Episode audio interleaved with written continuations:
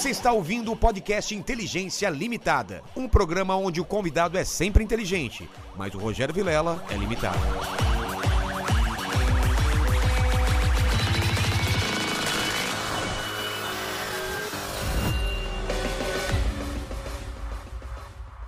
Olá, terráqueos, como é que vocês estão? Eu sou o Rogério Vilela e está começando mais um Inteligência Limitada. O programa onde a limitação da inteligência acontece somente por parte do apresentador que vos fala, porque sempre trago pessoas mais inteligentes, mais interessantes e mais econômicas do que eu e você, Lene. Ô, a gente anda mexendo nas finanças aí, É, né? mas só na teoria. É. Na prática, a gente não tem feito isso daí É ainda. verdade. Te- temos dicas, teremos caminhos e provavelmente teremos é, sucesso. Então essas pessoas têm que voltar aqui daqui a um ano e a gente conversar sobre nossas Né? evoluções. Mostrar os ganhos, Os ganhos, as exatamente. conquistas, A né? gente vai falar de criptomoeda, vai falar sobre uma bolha que tá para estourar, dólar, vai acabar o dólar, por que, que o dólar tá caindo? Caramba. Investir em ações, investir em quê? Em quem que a gente fala? Que, né? Que? A guerra vai acabar? Ele tem a resposta, ele já falou para mim. É sabe exatamente quando a guerra vai acabar. O cara é o O cara é o cara. Ah, Exatamente, ele sabe do dinheiro. Olha. Mas antes de falar com Urish, que eu já perguntei, não é Urik, é Urish. Antes de falar com Urish, queria que você falasse com o pessoal hoje da live. É isso aí, galera. Hoje a gente vai falar com a galera do, do Telegram, né? São os membros, São né? os membros, né? Hoje vamos dar prioridade para os membros. Membros. Torne-se membro, participe do nosso grupo de, de Telegram. Você pode mandar perguntas para lá, Exato. tá certo? Pergunta, comentário ou o famoso jabazão. Jabazão. E É. você que tá nessa live, ajuda nós com o jabazão para ajudar o canal. Curte o vídeo, já vai curtindo Já já. curte agora já e ativa like. o sininho. É isso aí. E como a Jujuba, né? Como a Jujuba. Então, Urish. Cara, eu sou um cara interesseiro, né? Sou um cara que, que antes de começar a conversa, já peço um presente. É um lugar que as pessoas vêm aqui, em vez de eu dar presente, eu recebo um presente inútil. Você pensou em mim? Sem dúvida. É, não é tão inútil assim. Ele é, na verdade, vai fazer você lembrar do Bitcoin. Esse é, é uma, é um remédio que diz que são 10 miligramas de tabletes do Bitcoin. Quem me deu foi a Paradigma Education, meu grande amigo Felipe Santana. E aqui tem algumas características importantes. Ó. Você precisa tomar um tablete para ir na, ah, abaixo ah, na rabbit hole, que é a toca do rato. Quantidade A toca 21 do milhões. Toca do coelho. Quantidade 21 milhões. e você precisa recarregá-lo no dia 31 de dezembro de 2140. Que é quando acabam a, circula a criação de novos bitcoins. É. E ele começou no dia 3 de janeiro de 2009. No dia 31 de outubro de 2008 é quando ele foi originado. E quem está prescrevendo esse remédio é ninguém menos que Satoshi Nakamoto. Então tá aqui. Olha que presente. legal, hein? O criador do Bitcoin. Olha aqui. Cara, baixaram Paradigma Educations. Cara, quem é esse cara aí, né? Tem várias teorias quem é esse cara, né?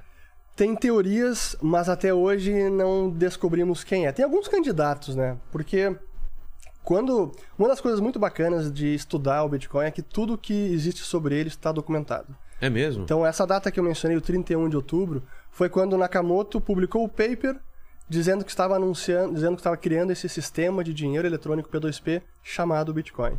E desde então, as mensagens que ele trocou, isso foi numa lista de discussão de criptografia online.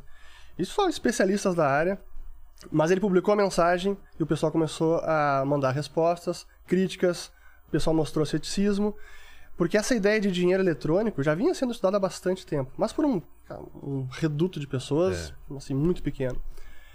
Então as Parece pessoas... uma coisa meio cyberpunk, né? Uma coisa Total. do futuro, né? Até é mais do que cyberpunk, porque é também cypherpunk. Cypherpunk, exato. Porque tem, tem os dois, tem o cyberpunk e tem o cypherpunk. O cypherpunk são os punks da criptografia. Ah, E claro que as pessoas que estudavam esse mundo eram poucas. E o Nakamoto, então, dia 31 de outubro, fez essa mensagem, o pessoal começou a debater. Tem todos os posts eh, registrados, as trocas que eles fizeram no, na lista de discussão de criptografia, depois num fórum chamado bitcointalk.org, no P2P Foundation, que é um site para a Fundação P2P, enfim. E aquele pessoal começou a debater o assunto, alguns se sobressaíram porque já eram conhecidos. Então, dos, da lista de candidatos, temos os principais, eu diria que são dois, na minha avaliação, tem, tem teorias, mas dois.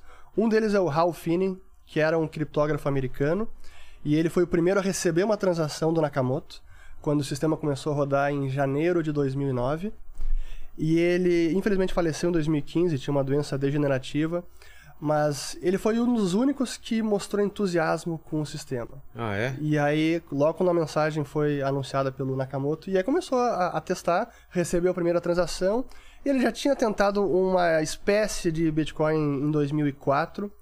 Esse é um candidato forte. Outro é o Nick Szabo, que é um criptógrafo, um PhD em Direito, em Economia. O cara é um polímata, conhece muito. E ele tinha já concebido, fez um paper em 98 chamado BitGold, que era o ouro digital. Mas ficou apenas na ideia e nunca foi implementado. E o Nakamoto diz em mensagens posteriores que o Bitcoin é uma implementação do BitGold. Ah, é? Esse Nick Szabo, ele tá vivo ainda, ele escreve bastante, de vez em quando dá palestras. É, e Nick Szabo, as iniciais NS, ao contrário de Satoshi Nakamoto. Olha só. Pode ser coincidência? Pode, mas por tudo que ele já fez, que ele escreveu, é um candidato. E aí tem outros que surgiram, que foram, melhor, que o pessoal tá dizendo que pode ser, que é o Adam Beck. Esse é um criptó- criptógrafo britânico e ele tá vivo ainda, e ele é uma das únicas, uma das poucas referências nesse paper do Satoshi Nakamoto. Até para quem não sabe, né?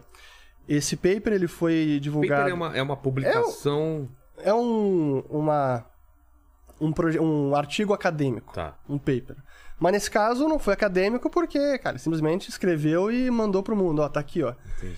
Mas é um, um artigo conceitual, então tem, ele segue, digamos, os princípios de um artigo acadêmico, tem o resumo, o abstract, tem a introdução, tem o, a, o- o- a parte mais densa do, do, do, do artigo e depois a conclusão e as referências. E uma das referências nesse paper de nove páginas é o Adam Beck, que é esse criptógrafo britânico, porque uma das, um dos conceitos técnicos dentro do, do Bitcoin, depois a gente pode até entrar no detalhe, usa um desenvolvimento desse cara, o Ah, é? Adam Beck, que é chamado de Hashcash. Enfim, esse Adam Beck, eu até entrevistei ele no meu canal em dezembro de 2018. E você perguntou se era ele? Claro, sempre. Tem que perguntar. né? Claro. Mas ele nega também. Mas é, é um outro forte candidato. Mas a verdade é que até hoje não sabemos. N- acho que não saberemos. É? Não importa pro sistema, isso é muito bacana. Isso não importa mesmo? Em nada, nada. O, o Satoshi Nakamoto, a gente diz que ele teve. ele teve dois grandes feitos. O primeiro foi ter criado o Bitcoin, e o segundo foi ter desaparecido do mapa. Porque o sistema realmente ele perdura e vai sendo mantido pelos usuários uh, voluntários, aqueles que contribuem com códigos, que estão auditando o sistema, os usuários que estão validando transações e transacionando na rede, e os mineradores, que são aqueles que também provêm força computacional para registrar as transações e são esses que ganham a recompensa. Então, quando a gente fala de mineração, É. esses são os camaradas que ganham dinheiro validando e registrando transações na rede. Que doido. Esses são os mineradores. A primeira pergunta é o seguinte: qual é a- o, o motivo de o cara não querer eh, essa autoria? Que seria uma coisa que, por exemplo, o ego de uma pessoa fala, não, eu que criei. Por que essa pessoa abriria mão disso? Existia um, existe um perigo? Eu acha? sim, tem, eu diria que tem dois motivos principais. O primeiro é porque ao depender de uma pessoa única, ele teria um poder de influência maior, e esse é um software que se diz é, colaborativo, porque é um projeto open source, código-fonte aberto, é, da mesma forma que o Linux funciona, é um projeto colaborativo. E se a figura dele permanecesse, ele teria um poder de influência maior na rede. Então, isso ele também percebeu que o sistema precisaria sobreviver com as próprias pernas, com a comunidade, com os contribuidores voluntários, mantendo e atualizando o sistema. E ele tinha que sair do mapa nesse sentido. E até porque é para ser um sistema descentralizado. Se ele permanecesse lá, algum nível de centralização, por mais que fosse talvez intelectual ou de opinião, ia permanecer. Esse é um motivo. O outro, eu acho que até é justamente o, o oposto do que você falou, é justamente para não ser identificado como criador, porque a invenção do Bitcoin tem um pouco de subversão, porque é uma moeda paralela, alternativa, que nenhum banco central controla, que nenhum governo É. pode regular a, a rede, pode influenciar de É verdade. subversivo pra caramba. Então, imagina, o cara tá criando um dinheiro novo na era da internet e que pode, em algum momento, ser uma afronta à soberania monetária do dólar. Total. Então, é, eu, eu, se fosse ele, não ia querer esse peso nas é minhas verdade, costas. cara, não tinha pensado por isso. É, é realmente uma, uma coisa que a gente não sabe daqui a 50 anos o que vai ser. Pode ser a moeda Pode. a única ou a mais aceita, né? Então, eu acho que ele tinha plena ciência do que ele estava inventando, do potencial que isso tinha. E tanto é que nessas discussões, discussões nas listas de, de criptografia e nos fóruns que foram criados depois do sistema, teve um episódio em que um dos desenvolvedores que era conhecido e usava o nome próprio, que era o Gavin Anderson, ele foi chamado para fazer uma dar uma palestra na CIA. Isso foi finalzinho de 2010. E aí? E aí o Nakamoto falou assim: olha, eu acho que esse não é o momento de atrair esse tipo de atenção pra gente. O sistema está recém começando, ele precisa desenvolver, precisa ganhar uma estatura, um nível de descentralização e robustez Porque que... naquele momento ele poderia ser Com certeza. cortado logo de cara. Ah, com certeza. Ah. Ali ter- tinha muito mais vulnerabilidade, ou seja, seria mais fácil se alguém quisesse parar de fato, naquele início seria mais possível. Agora Hoje, não. Não tem é impossível. Como. Não tem como. Então ele sabia que, cara, isso vai chamar uma atenção indevida para o momento do É. sistema. E imagina se ele fosse uma pessoa conhecida. Ele que ia estar sendo chamado Total. lá. Ó, Nakamoto, aqui, ó, Não, e- senta aqui agora. Ou até a gente vê essas coisas da CIA ou qualquer pessoa começar a imputar crime nele, tentar achar um, alguma brecha pra falar que esse cara tá com outras intenções, né? Com certeza. É, é um pouco do que a gente vê agora, para dar um exemplo da até da importância do conceito de descentralização.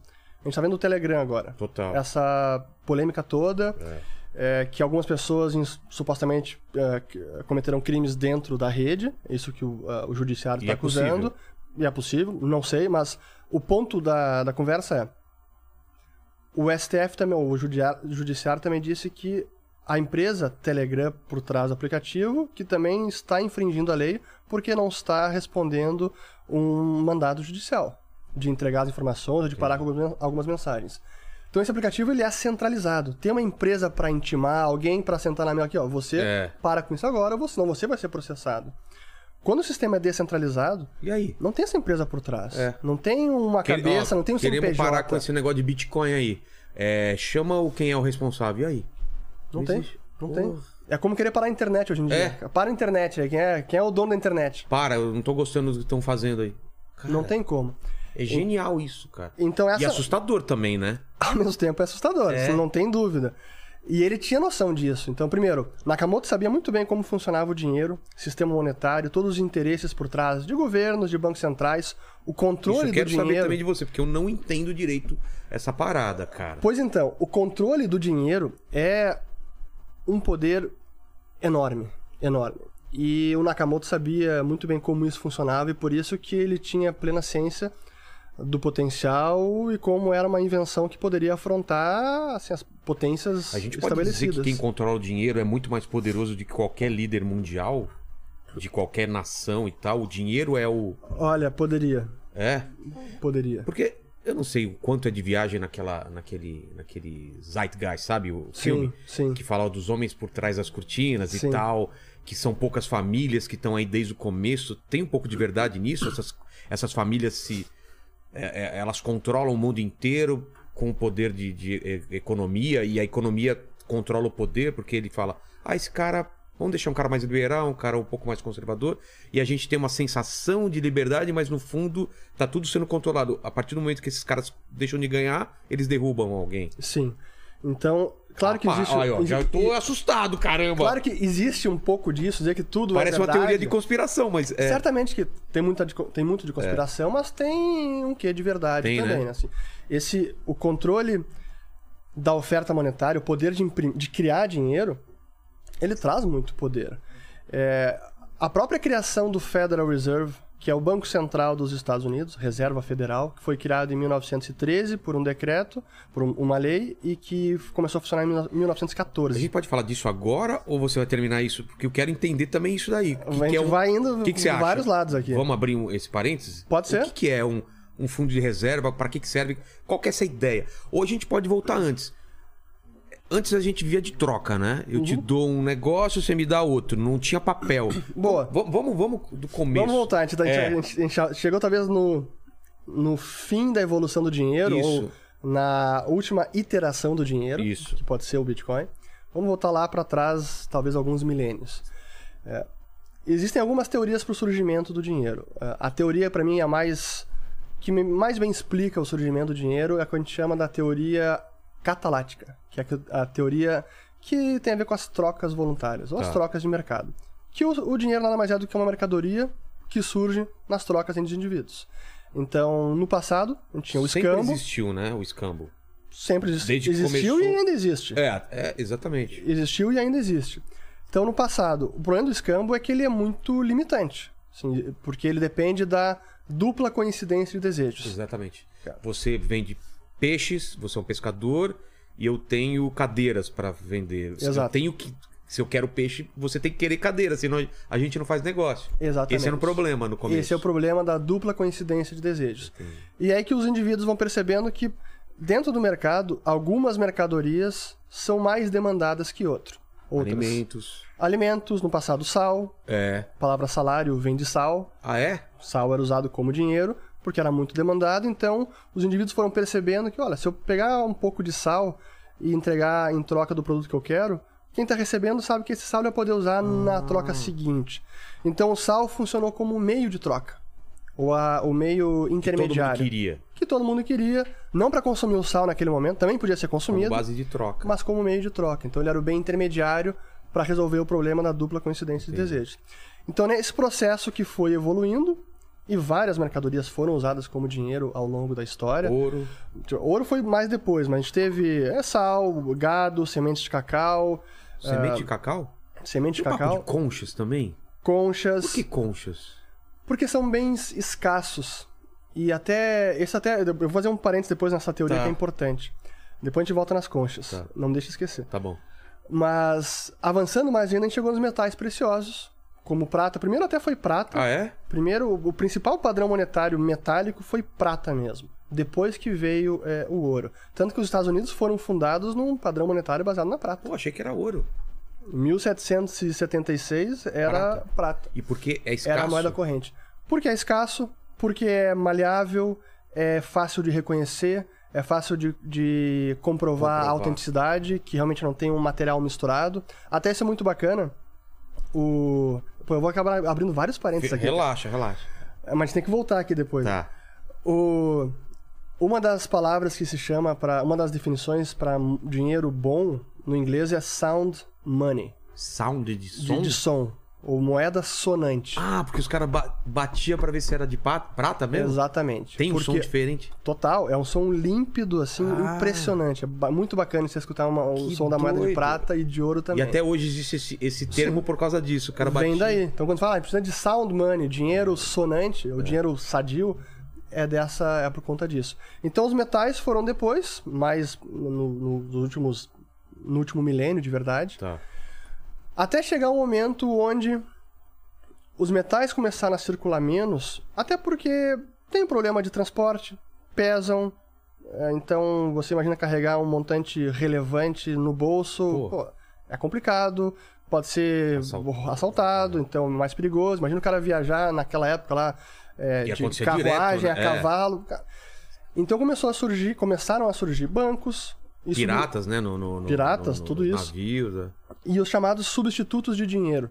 Que é, por exemplo, uma cédula bancária, onde o sujeito deposita o dinheiro no banco e recebe em troca com uma como, cédula bancária. Como começa isso? Quem tem essa ideia ou quem começa a implementar isso? Ah, da história bancária remonta talvez os, os primeiros bancos com algum nível uh, relevante de atividade foi na Itália, o banco de, dos Médici.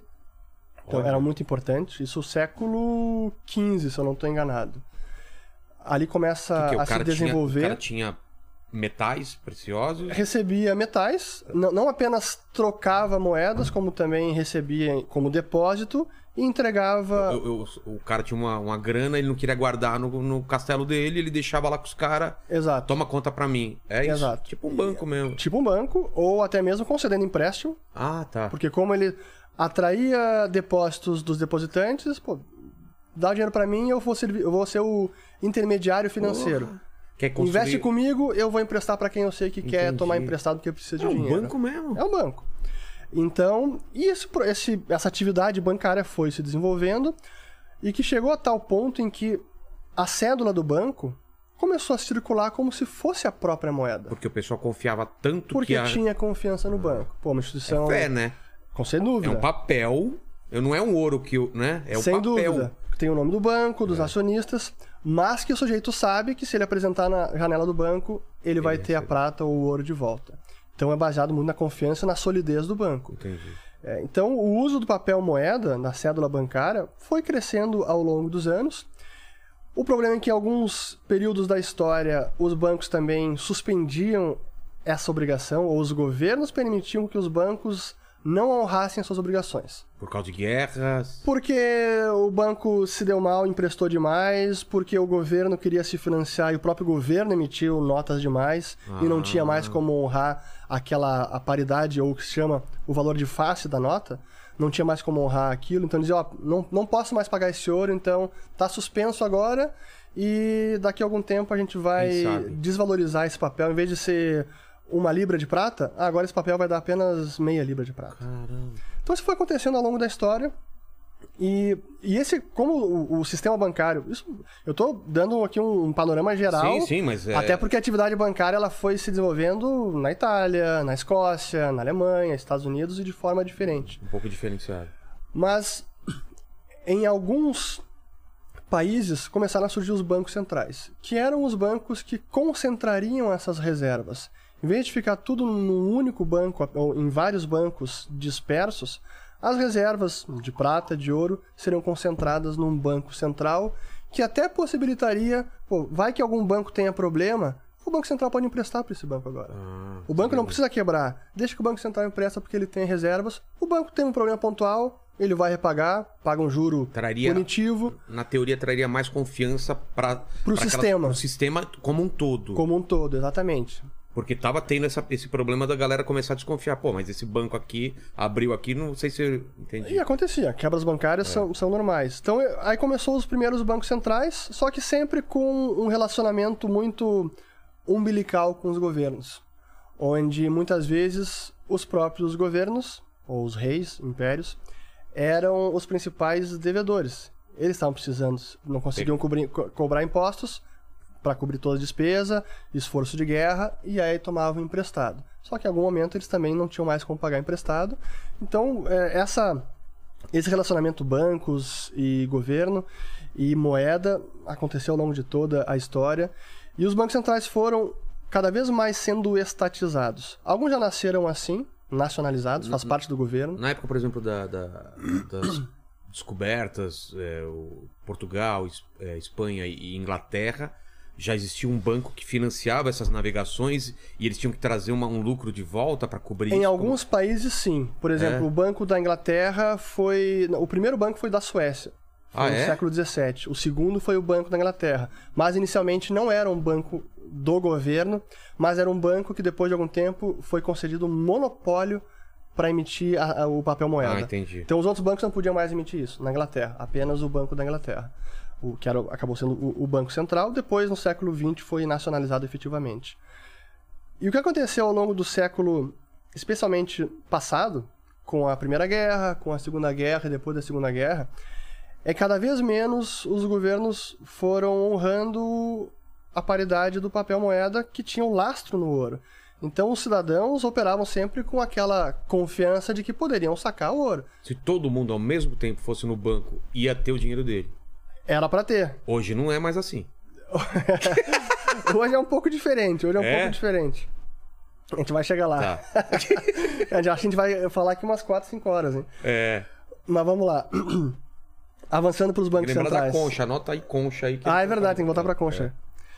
Então, o sistema ah, que a- acabou se consolidando ao longo do século passado foi um sistema em que o papel moeda do governo, emitido pelo Banco Central, que tem monopólio concedido pelo governo, acabou circulando sem precisar restituir em ouro. Então, o cidadão não tinha mais o direito de resgatar em espécie, prata ou ouro. E é depois da Segunda Guerra Mundial que teve uma grande mudança, porque foi no Acordo de Bretton Woods, 1944, Tá. quase acabando a guerra, a Alemanha já praticamente aniquilada, e aí as principais potências reuniram em New Hampshire, na cidade de Bretton Woods, num hotel muito bacana. Roberto Campos, falecido senador brasileiro, estava na conferência Ah, é? Foi um dos membros da delegação brasileira. E ele, até no livro de memórias dele ele conta, é muito bacana. E nesse, nessa conferência eles definiram a ordem minutinho. monetária. Não sei se eu entendi direito, Uri. Me explica, me explica essa parte aí. Então vamos lá. Em 1944, Tá. era finzinho da guerra, as principais potências se reuniram nos Estados Unidos, no estado de New Hampshire, numa cidade chamada Bretton Woods. E nessa conferência, que inclusive tinha o Roberto Campos, nosso falecido senador, que fazia parte da delegação brasileira, eles definiram a nova ordem monetária. Como é que o, o sistema monetário seria estabelecido depois da Segunda Guerra? Por quê? Porque desde a Primeira mudou? Guerra, É. qual foi o grande problema? Na Primeira Guerra, a maior parte dos países saiu do chamado padrão ouro, que era o sistema que a gente descreveu, onde a cédula, o papel moeda, tinha lastro no ouro e o cidadão podia lá trocar. pedir o ouro de volta. Com a segunda, com a Primeira Guerra, a Inglaterra deixou o padrão ouro, a França, a Alemanha, enfim, todos os países que estavam lá lutando porque eles precisavam financiar a guerra. E simplesmente cobrar impostos é muito mais impopular, então como é que faz? Ah, imprime, Imprime dinheiro, dinheiro. e financia. Então, eles aboliram o padrão ouro, que em princípio seria temporariamente.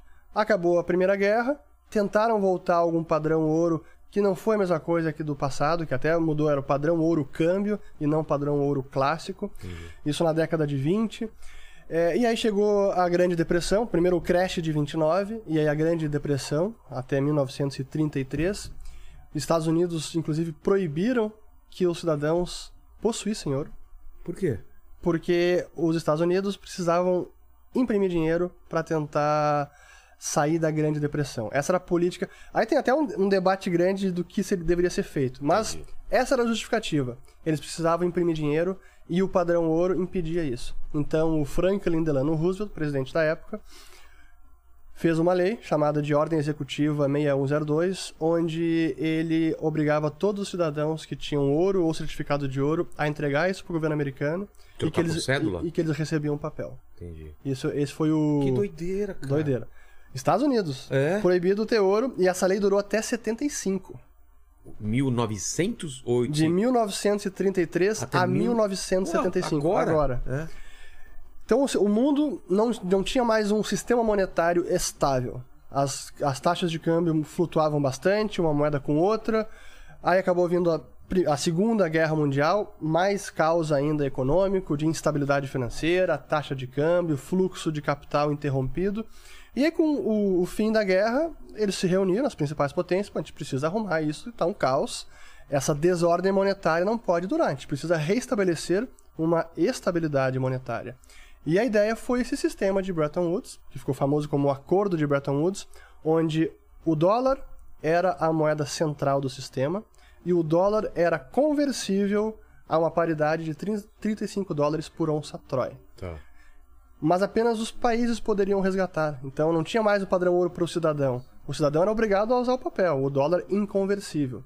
Mas entre países, eles podiam fazer isso. Então, o Banco Central ah, da Inglaterra, o Bank of England, o Bundesbank, o da Alemanha e os demais bancos centrais, eles acumulavam dólares, mas eles sabiam que eles podiam restituir também. E e acontecia. De vez em É? quando os países pediam o, o Fed, que é o Federal Reserve, o apelido do Banco Central Americano. Quero de volta aqui e manda ouro para mim. Isso acontecia durante praticamente a década de 50, a década de 60, mas no fim da década de 60 começou a ter problema esse sistema. Por Porque esse sistema deu um privilégio enorme para os Estados Unidos. Que até o, o general Charles de Gaulle, que era o presidente da França à época, dizia que era o privilégio exorbitante do dólar. Porque o mundo aceitava dólares como se fosse ouro, Ah, virou um novo ouro. E os Estados Unidos poderiam imprimir dólares. É, não é que nem ouro, ele tem uma máquina à Mas se estão aceitando como se fosse, É. eu tenho incentivo para imprimir. E é o que aconteceu. Guerra da Coreia, Guerra do Vietnã, os Estados Unidos tendo que Imprimir. financiar. E aí começou a acontecer o seguinte: o mundo começou a ser inundado de dólares. E aquela paridade de 35 dólares onça Troy, os países foram percebendo: opa, tem alguma coisa de errado aqui. Isso aqui não vai durar. Vamos resgatar esse ouro porque eu não estou mais confiando nesse dólar aqui. Tem dólar demais na praça. E aí começou com França, outros países, e aí no fim da década de 70 o sistema deu sinais de que eh, não ia conseguir du- eh, durar muito, muitos anos mais.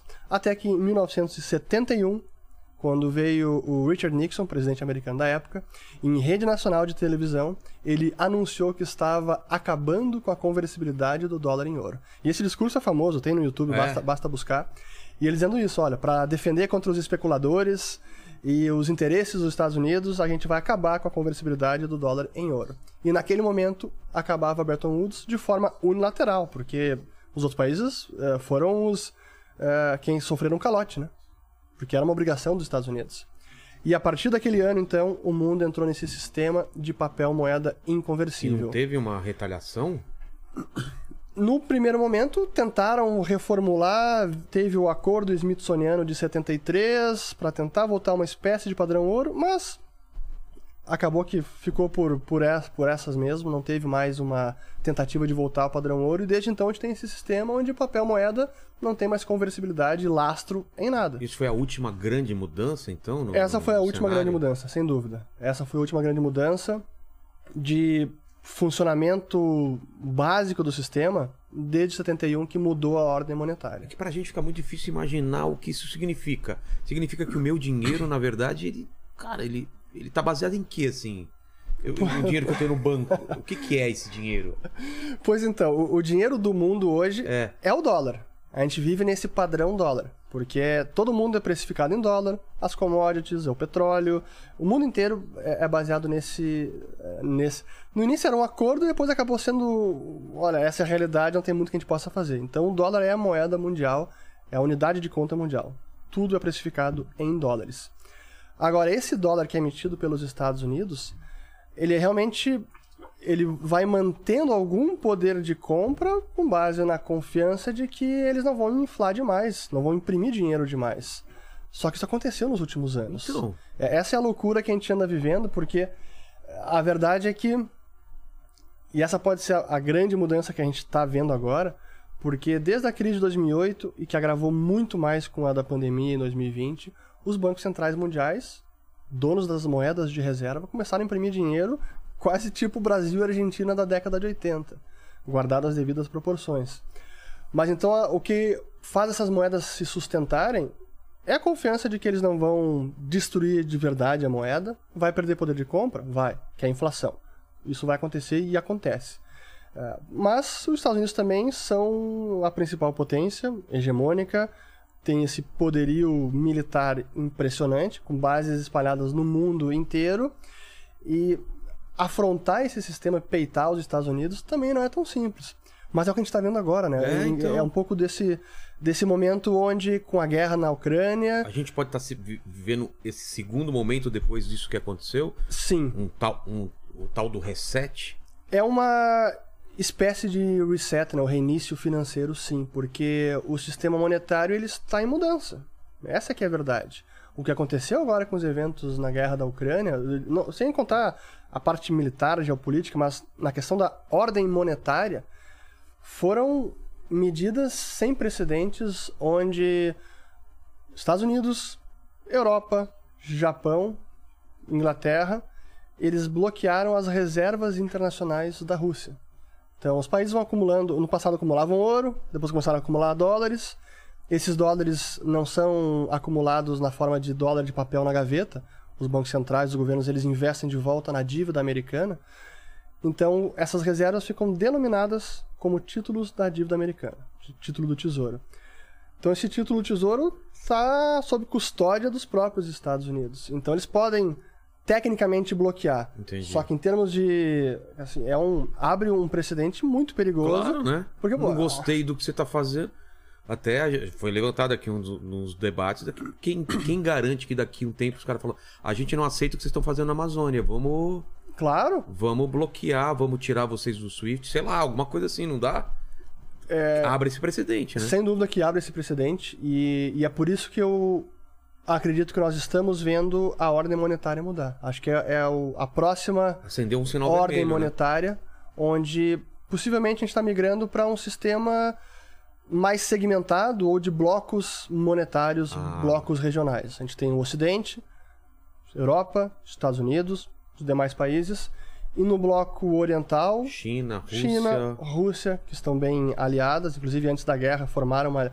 Aliás, anunciaram uma aliança sem limites, seja lá o que isso quer dizer. Então esse bloco pode estar sendo formado realmente, onde moedas como a chinesa vai ser mais usada entre a China e os seus parceiros comerciais, Rússia e outros. Então sim, é uma foi um ponto de inflexão na história monetária, exatamente onde isso vai terminar. Porque pandemia é e guerra, né? Duas coisas, É. uma colada na outra, ajudou a isso, né? Exatamente. Mas deixa eu voltar nas conchas, que a gente não falou Exatamente, das conchas. conchas. Voltando, a gente fez uma, cara, a gente, fez uma história Oh. monetária aqui, E- fast forward em Total. 5 mil anos em 10 minutos. Interessante pra caramba, inclusive. Mas vamos lá, a, a questão das conchas, me, eu me lembrei pelo seguinte: quando a gente analisa, estuda essa evolução do dinheiro, a história do escambo e de uma mercadoria sendo adotada cada vez mais como meio de troca intermediário, portanto, a moeda, que é o meio de troca comumente aceito, essa é a história mais compreensível, mas historicamente é difícil de comprovar que foi assim que aconteceu. E aquele possível candidato a Satoshi Nakamoto, Nick Szabo, ele é um desses estudiosos também de teoria do dinheiro, e ele fez uma análise eh, da- do surgimento do dinheiro, e uma das teorias que ele traz, que ele complementa essa ideia do escambo, que uma moeda acaba sendo adotada e acaba virando dinheiro, é a ideia das conchas, não apenas conchas, mas ele traz o exemplo de conchas, é porque temos a comprovação eh, documental disso, assim, antropológica, de que no passado conchas e artefatos que eram custosos de produzir e, portanto, não forjáveis, não podiam ser falsificados, um colar de conchas, e que demorava para produzir isso. Esses artefatos também eram usados para transferência de riqueza entre gerações, entre famílias, ou para pagamento de compensação entre tribos que guerreavam, ou para pagamento de matrimônio, o sujeito que estava casando a- a- o filho com a filha da outra tribo. Então as, as conchas, ou os artigos colecionáveis do passado, foram proto-dinheiro, porque era uma forma de transferir riqueza, não necessariamente uma troca voluntária, Sei. mas uma forma de transferir riqueza num objeto que tinha algum valor para aqueles que estavam é, transferindo essa, esse colecionável. Muito específico, né? Muito específico. Então, essa é uma, é uma teoria que complementa o surgimento do dinheiro e essa teoria do. Da, a teoria da, do meio de troca indireto, né? Que é, do escambo e assim por Só diante. complement- complementando aquela pergunta que eu falei sobre o que é meu dinheiro, Sim. porque hoje a gente tá cada vez tendo menos contato com o papel moeda, com, né? E, e é tudo através do, do celular ou de cartão. É um número que sai, um número que entra, são dígitos. Isso é uma realidade já, né? É uma realidade e é assim, o, o dinheiro está virando uma abstração cada vez maior. é, né? exatamente. É, sem dúvida. E é a sua pergunta, bom, então o, o meu dinheiro é o dinheiro no banco? O que, o que é o dinheiro É. hoje em dia, né? Legalmente, o dinheiro é aquilo que o Estado diz que é dinheiro. Quem me Então, garante esse dinheiro? O Estado? Ele garante que você vai poder usar esse dinheiro para pagar impostos e para liquidar dívidas pré-contratadas. Ah, é? Isso é o chamado Só isso. curso legal. Mas ele não garante que esse dinheiro vai comprar o mesmo que hoje ele compra. Ah, tá. A forma como ele garante isso, que ele promete que vai manter o poder de compra no Brasil e em vários países são as chamadas metas de inflação, que é um, digamos, um arcabouço legal que o Banco Central usa para fazer com que a inflação não fique tão alta. Entendi. Então essa é a promessa de manutenção do poder de compra do dinheiro, mas que vai ser um dinheiro forte para sempre. Não, esquece. Explica Tem. o que é inflação. Pelo que eu Boa. entendi é imprimir mais dinheiro gera inflação. Por quê? Sim, não, não é tão simples. Ah, não? Eu vou dar uma essa, Você viveu a época da hiperinflação? claro, eu sou de vivi. 80. É, então, eu vivi. Vamos explicar pro pessoal o que que era. Você tava no supermercado, tinha um, ca- um maluco na hora Remarcador os de preços, marcando. preço. Você tinha que pegar os produtos que não estavam marcados. Por exemplo, você quer um lente condensado, pega o de trás que não ele não teve tempo de remarcar. não era isso daí?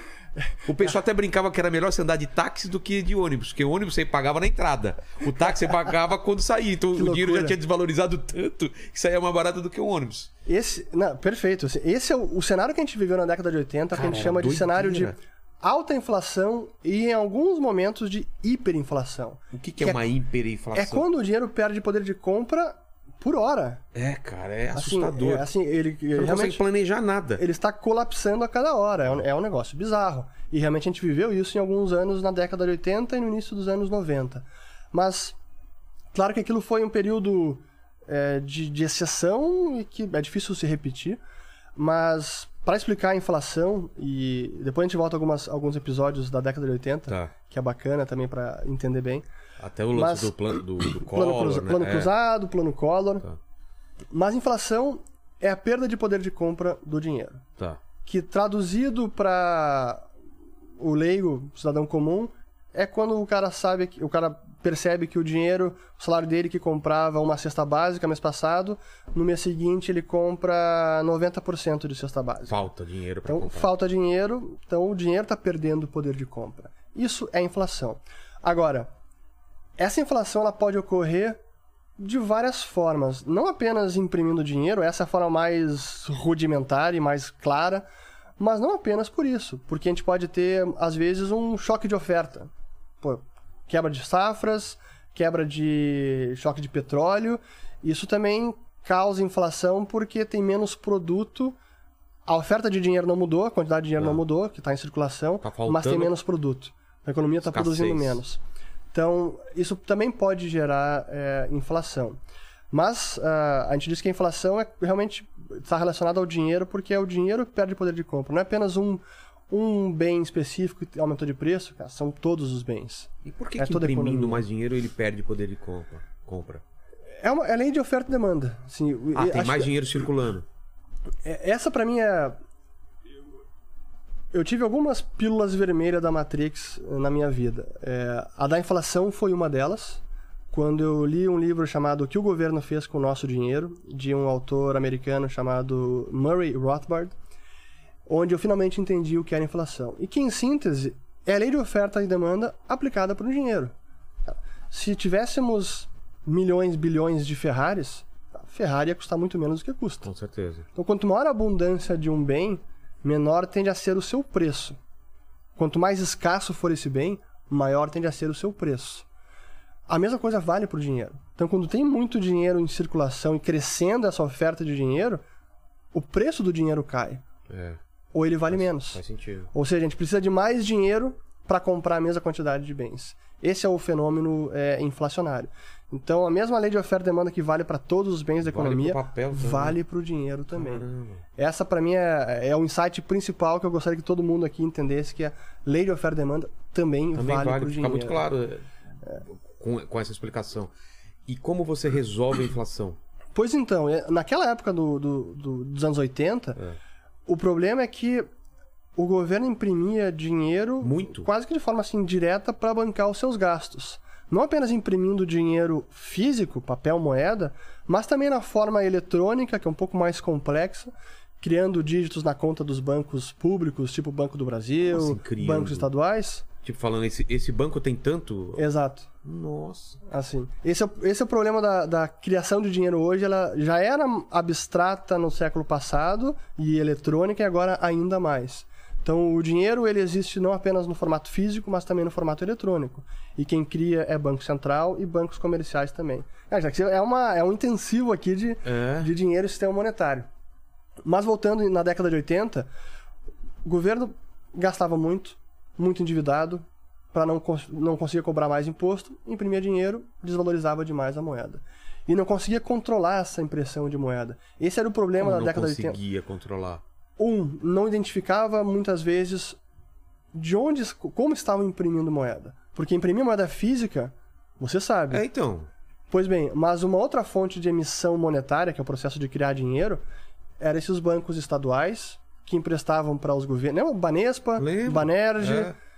Esses bancos eram uma das fontes de criação de dinheiro. Eles, emprest- eles emprestavam para os governantes, para o próprio Estado, o Estado não conseguia pagar. E aí, como é que o país resgatava esses bancos? Imprimia Criando din- dinheiro eletrônico. Nossa. cara. E aí resgatava banco estadual, resgatava banco público, como ah, Caixa, Banco do Brasil. Esse, colocando zeros a mais no, no, no valor que aquilo lá tinha. Exatamente. Olha, Digitalmente ia não criando sabia dinheiro. que tinha Assim, essa forma assim. também de, de criar dinheiro. E é uma da outra fonte de criação de dinheiro naquela época era chamada conta movimento no Banco do Brasil, que era uma conta de propriedade do Tesouro, então, governo brasileiro, Tesouro Nacional tinha conta lá no Banco do Brasil. Tinha que gastar? Ah, debita dessa conta. Tá, não tem mais fundo, azar, debita. Então era uma conta que ia entrando no vermelho sem parar. E o Banco Central, que tem poder de criar moeda física e eletrônica, criava dígitos eletrônicos para colocar saldo nessa conta e tirar ela do vermelho. Mas ele estava criando dinheiro. Então, quando a gente analisava todas as fontes de emissão monetária na década de 80, tinha o papel moeda físico, tinha o socorro aos bancos estaduais, tinha o socorro aos bancos federais, tinha a conta movimento, que era o tesouro gastando, tinha a política monetária, que era o Banco Central também imprimindo dinheiro para tentar comprar dólares e manter uma taxa cambial, mas acabava causando mais inflação. Então eram várias torneiras jorrando dinheiro e o governo tinha, não conseguia nem identificar onde isso estava acontecendo. Então esse era um problema na década de 80 de como debelar a inflação. Ah, se eu não sei de onde está se criando dinheiro, é. como é que eu vou fechar essa torneira? Onde é que ela está? Então essa, esse era um, um dos problemas que acabaram resolvendo aos poucos. A conta movimento foi encerrada em 86 ou 88, se eu não estou enganado. 88. Aí depois, com o Plano Real, tiveram várias reformas, inclusive o saneamento dos bancos estaduais. O, o nosso a reforma bancária que a gente teve no Brasil na década de, de 90, início dos anos 2000, foi para sanear esse problema, essa fonte de expansão monetária. Então essas torneiras foram sendo fechadas ao longo da década de 90, a ponto de hoje nós termos um controle muito maior de como o dinheiro é criado no Brasil. E por isso que a gente tem uma inflação, se olhar a inflação que a gente tem hoje, tá alta? Tá. Mas 10% era às vezes num dia, que é? você se lembra. Quanto que era o ano?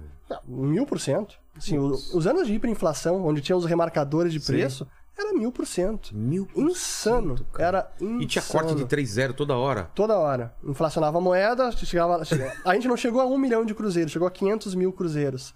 Aí quando ia ser um milhão, cara, não, não podemos imprimir um milhão. É. Corta zeros. E então é, era essa loucura. Eu lembro também na década de 80, né? E, e era ruim pro, pro consumidor porque você não consegue nem comparar mais preço. Claro. Você fica todo bagunçado, você consegue planejar comprar um carro, comprar tudo. Porque, cara, eu não lembro, era tudo à, à vista que a pessoa. Porque era criança, né? Era... Como que pagava as coisas? Porque pois... É. você vai financiar uma coisa, o cara não sabe quanto vai ser. No Brasil, a gente, a gente teve. Tinha duas, duas formas que a gente lidava com a inflação. A primeira era assim que o pessoal recebia o salário, Cara, gastava queimava. o máximo possível. É. Você se lembra, lá no sul, sou de Porto Alegre, tinha o que a gente chamava o dia do rancho que era receber o salário, corria pro supermercado para estocar as dispensas, geladeira, com o máximo possível, porque você sabia que a lata de feijão, de arroz e carne ia reter mais valor do que o dinheiro. Putz, olha que doido. Então tinha o dia do rancho, gastar o salário o mais rápido possível. Essa era uma forma, então, de tentar se proteger da inflação, que é um negócio surreal, né? Mas era, essa era a realidade. Outra forma era a chamada correção monetária. Você tinha o dinheiro no banco, na conta corrente, mas essa conta corrente todo dia ela era atualizada com algum indexador que tentava repor a inflação. Entendi. Então era uma aproximação para lidar com a inflação. Só que virou um, um manicômio assim, financeiro, monetário, porque esse artifício da correção monetária, de indexação, é o que permitiu com que a gente convivesse por tantos anos com uma inflação muito alta. Ah. Se a gente vê outros, outros países que tiveram uma hiperinflação, Hungria, Argentina, é, Zimbábue, foi mais pontual e depois de algum período acabou, volta alguma normalidade. Mas no Brasil a gente teve tantos anos de inflação tão alta porque a gente conseguia lidar com isso. Ela era mascarada pela correção monetária. Então assim que a gente lidava com uma inflação alta naquela época. Mas realmente assim, trouxe muita pobreza para o Brasil. Dívida externa absurda. Dívida externa, assim, desigualdade é. enorme de renda nessa época. Assim, foi.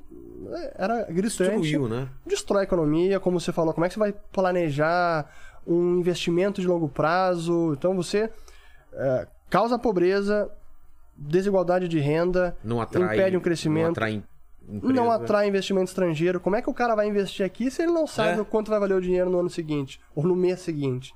Então essa imprevisibilidade realmente foi por isso que a década de 80 foi a década perdida, né? Quais foram as tentativas? A primeira tenta... foi o plano cruzado, a primeira? Não, foram várias, mas as talvez as as mais emblemáticas foi o plano cruzado, foram o plano cruzado e o plano Collor. O, o plano cruzado era, era esse, né? Sou fiscal do Sarney. Plano cruzado, exatamente. Uma tentativa foi... de congelar os preços? 1986, se não me engano, foi em março, eles divulgaram o plano cruzado, onde os preços ao consumidor estariam congelados e tinham lá uma tabela com todo o tabelamento de preços. E salários foram reajustados e ninguém poderia cobrar acima daquele preço. Então estava controlado, não podia mexer nos preços. E aí o Sarney foi em rede nacional de televisão também, tem os discursos da época, É. e ele convocou a população para fazer valer o tabelamento. E a população se sentiu no direito e na obrigação de realmente supervisionar o supermercado e dava voz de prisão para o cara que cobrasse a mais. E esse, é- essa, essa é, são as consequências muito nefastas da inflação, porque é, é um legado cultural que deixa, onde joga empresário contra cliente, contra trabalhador, consumidor contra É. produtor, e é o que a gente via nessa época. E o plano cruzado tentou controlar preço, que é algo que não tem como funcionar. como. Você define o preço, beleza, mas o problema é que o produto some das prateleiras. Claro, o cara não quer vender. Não tem por que vender, É. porque ele vai ter prejuízo. Então ele, ele é desincentivado a produzir. Some a produção, ou diminui bastante a oferta do produto. Por outro lado, o trabalhador que acabou de ter o salário reajustado e que sabe que o preço não vai subir, ele tem incentivo para demandar mais. Então aumenta a procura, Nossa. diminui a oferta, aumenta a procura, some nas prateleiras. E a gente via casos bizarros, eu lembro que tem capa da Veja, vale pesquisar lá, no acervo, onde em 86 sumiu a carne do supermercado É. não, tinha, não se encontrava carne. E vários produtos foram sumindo, esse foi um dos mais simbólicos, sumir a carne. Aí começa o chamado ciclo do intervencionismo. Plano cruzado controlou o preço, não funcionou. Sumiu a carne, agora a gente vai então tentar obrigar o, a- o abatedor lá a fornecer a carne para o mercado. Não conseguimos. Ah, por quê? Porque o cara no campo não quer abater o boi, não quer fornecer o boi. Ah, então vamos lá Importar. buscar os bois, aprender bois no foi- campo. Não lembrava disso. Cara, e aí Eles tem operação. Sim, com helicóptero sobrevoando pastagens no Brasil pra prender, resgatar Cara, bois. Que doideira. É uma loucura sem fim. É claro, não teve, não tinha como funcionar. Caiu o plano cruzado, voltou a inflação muito elevada, voltou alguma normalidade de estabilização de oferta, fornecimento, mas não conseguiram controlar a inflação porque aquelas torneiras que eu comentei não tinham sido fechadas. Não adianta Então, nada. tentaram colocar um band-aid apenas, mas a torneira seguia Foram no jorrando. efeito e não na causa, né? Exatamente, no efeito e não na E causa. por que com o FHC e com o Itamar Pois então, certo? O, o O plano, Collor veio antes, né? o plano Collor é um, assim, é uma das maiores atrocidades financeiras e econômicas que foram que feitas doideira já. aquilo lá. Foi é realmente uma doideira, é- foi um verdadeiro crime e mas é irônico. A Rússia tá fazendo uma coisa parecida agora, né? Você não um pode pouco, sacar, fez, né? fez um É. pouco. Mas o irônico do plano Collor é que ele tinha alguma coisa de conceitualmente ele estava correto. Ah, é? pelo seguinte: se o problema da inflação ou do dinheiro que perde valor é a quantidade que está aumentando, você tem que parar a quantidade, parar de aumentar a quantidade de dinheiro. Então, fecha as torneiras. Mas o que, que o plano Collor fez? Em vez de fechar as torneiras, ele bloqueou o dinheiro das pessoas. Então as pessoas tinham- estavam recebendo dinheiro, mas não podiam mais usar o dinheiro. Esse foi o congelamento das poupanças, né? No- do, que foi Ideia anunciado da estúpida, noite né? pro dia. Estúpida. Zélia Então, Cardoso uma, de Mello. uma grosseria bizonha, onde as pessoas não podiam mais sacar o dinheiro da poupança. Então, realmente, controlou a oferta monetária? Sim, ninguém mais pode usar o dinheiro. Mas isso vai resolver a- aquelas torneiras? Não, não fechou as Mas ele torneiras. confiscou também esse dinheiro? Sim, confiscou. Mas ele deixou. é, A, a Zélia dizia que não era um confisco. É. Porque, na verdade, o dinheiro ficava bloqueado, ia ser corrigido, e o no ano seguinte você teria o dinheiro de fora, de, volta. Mas, assim, foi um confisco, realmente uma, uma medida totalmente arbitrária, autoritária, que não, não tinha como resolver a inflação. Mas, conceitualmente, tinha alguma coisa de correta no sentido E de o que que ela o causou? problema era a oferta de O que, dinheiro. que causou isso?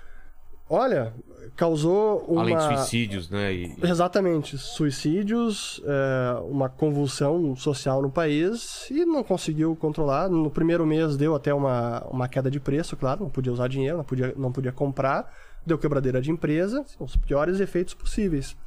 E aí desistiram, logo depois tiveram que é, abrir a- várias. Foram várias ah, contas ou, ou setores que tipo, iam sendo permitidos, não, você pode usar o dinheiro porque é uma atividade essencial. Então foram abrindo exceções, exceções, até que, cara, não, é. Aí abriu, abre tudo, pronto. Abre tudo. E foi o que aconteceu. E aí quando veio 94, com o plano real, aí sim, finalmente, eles conseguiram, como eu disse, identificar bem essas torneiras que estavam jorrando dinheiro na economia e controlar para ter um mínimo de estabilidade do dinheiro. O que, que eles fizeram? A reforma fiscal.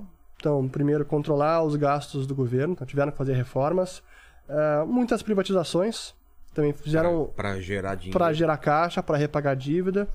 É, conseguiram acumular um bom nível de reservas internacionais. Como que faz Pré-plano, comprando dólares no mercado. Ah, é? Realmente. Basicamente foram, é isso. Basicamente isso. Claro que o dólar entra no país por meio da exportação, para simplificar. O país exporta mais do que importa, entra dinheiro é, no, no, no, país. Que é a tal da balança comercial? A balança comercial. Mas o Banco Central também pode intervir no mercado comprando dólares. E é o que ele fez, acumulou um bom nível de reservas pré-plano real, para quando iniciasse o plano, tinha um colchão de lastro para nossa moeda, de reserva internacional, bem. Ele podia queimar isso? Não queimar, mas que daria uma segurança de que aquela taxa de câmbio que começaria a valer a partir do plano real, o estrangeiro sabia que seria honrada, porque tá. tinha reserva para honrar aquela, aquele, aquela taxa de câmbio. Ah, então. Então, então tinha um racional. Tá. Então, essas foram algumas das principais medidas. Mas isso foi em D0 e também foi um processo ao longo dos anos. Claro. A reforma fiscal não é uma canetada e está pronta, ela precisa ser executada. As privatizações foi Vale, as, as teles e tudo mais, isso ao longo dos anos. O saneamento bancário, que era uma fonte de emissão monetária enorme, como eu falei, os bancos estaduais davam dinheiro para os estados, isso tinha que parar.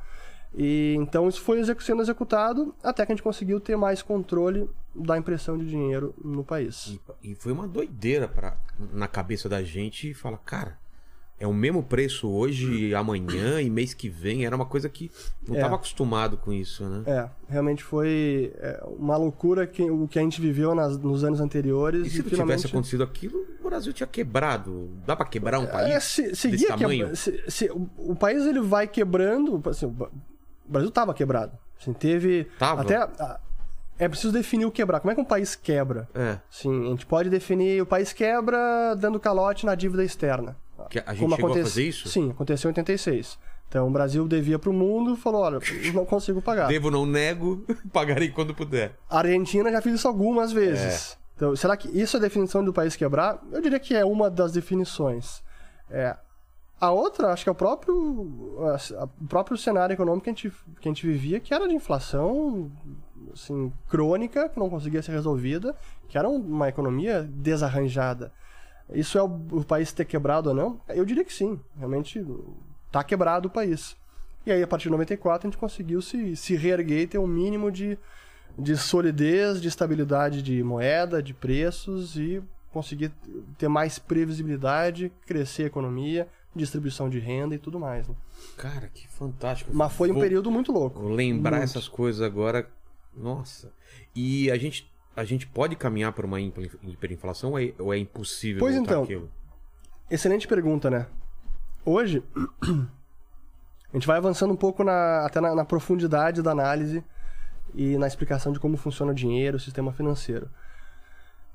Hoje, essas torneiras de emissão monetária, né, de jorrar dinheiro, elas são muito mais controladas. Então a gente sabe de onde sai, de onde está sendo criado o dinheiro. Você fala a gente é o público em geral? A gente tem como saber? Sim. Ah, é? Sim.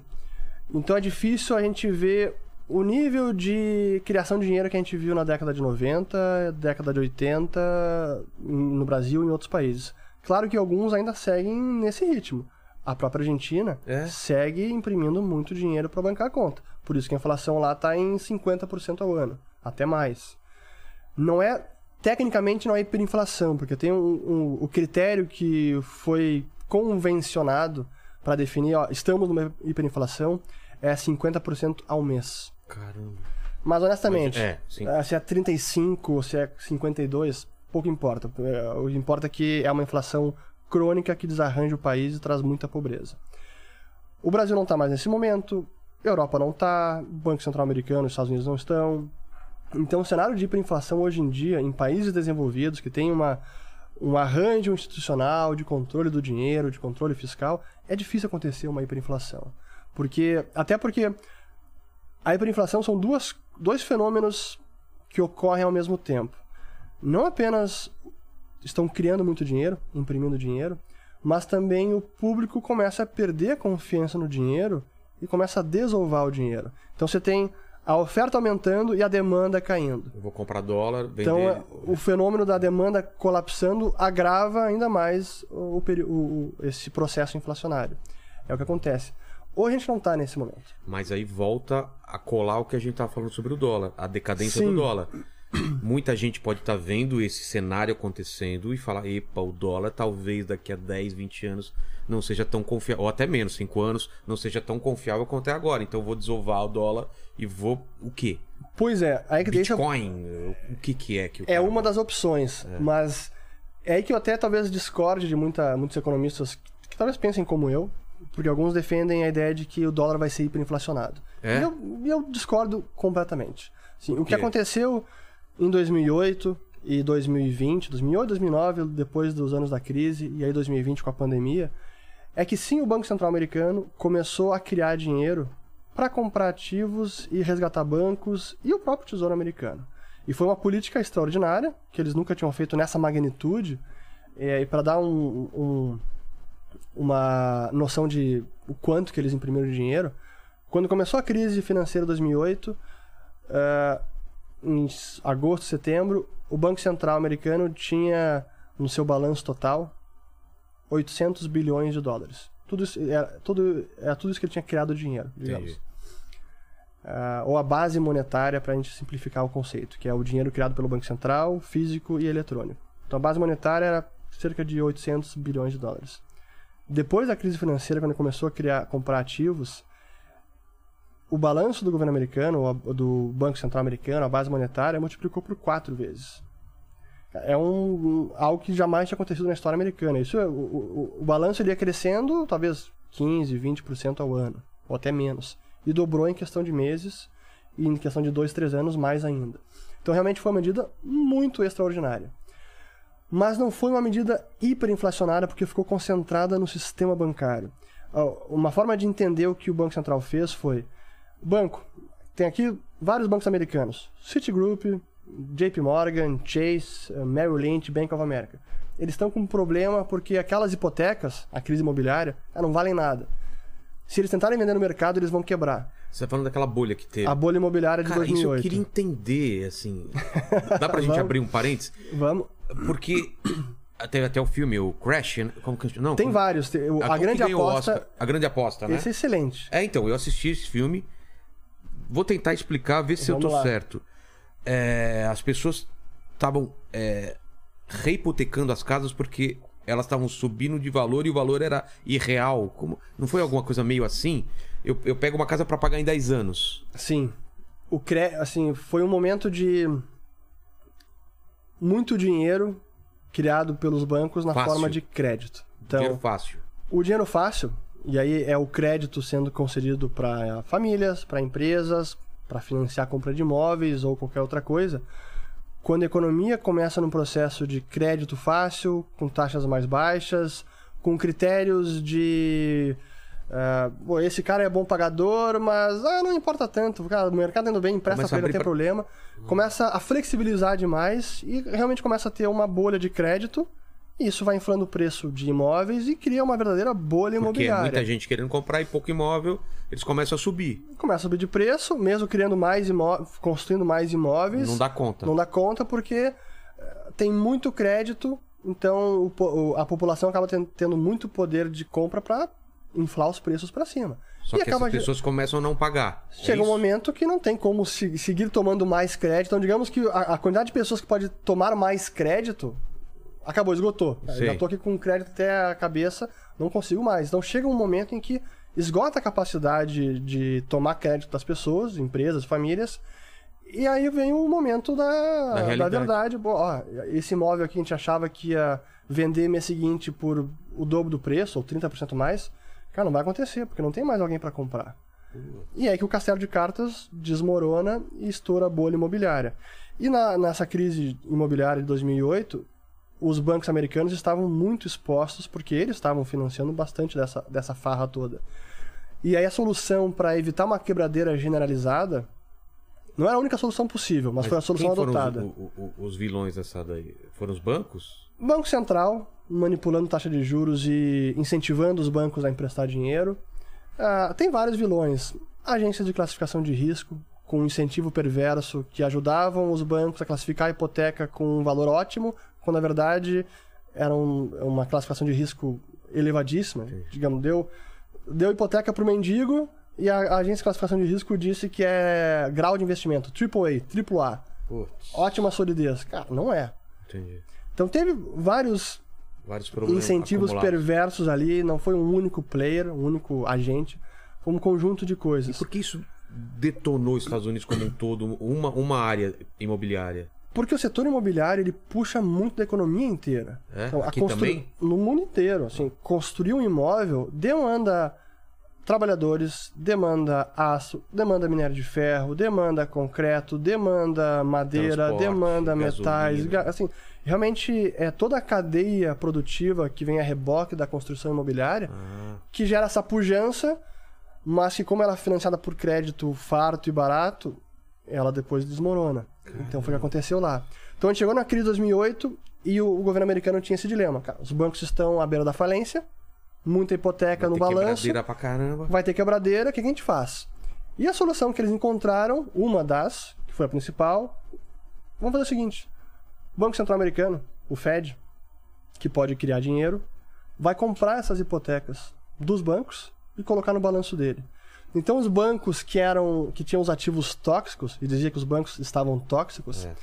passaram esses ativos tóxicos tóxicos pro Fed, Pô, pro Banco Central. de boa ainda. Tipo, pra caramba. Fizeram um monte de merda e ainda, porra, saíram de boa. Sem dúvida alguma.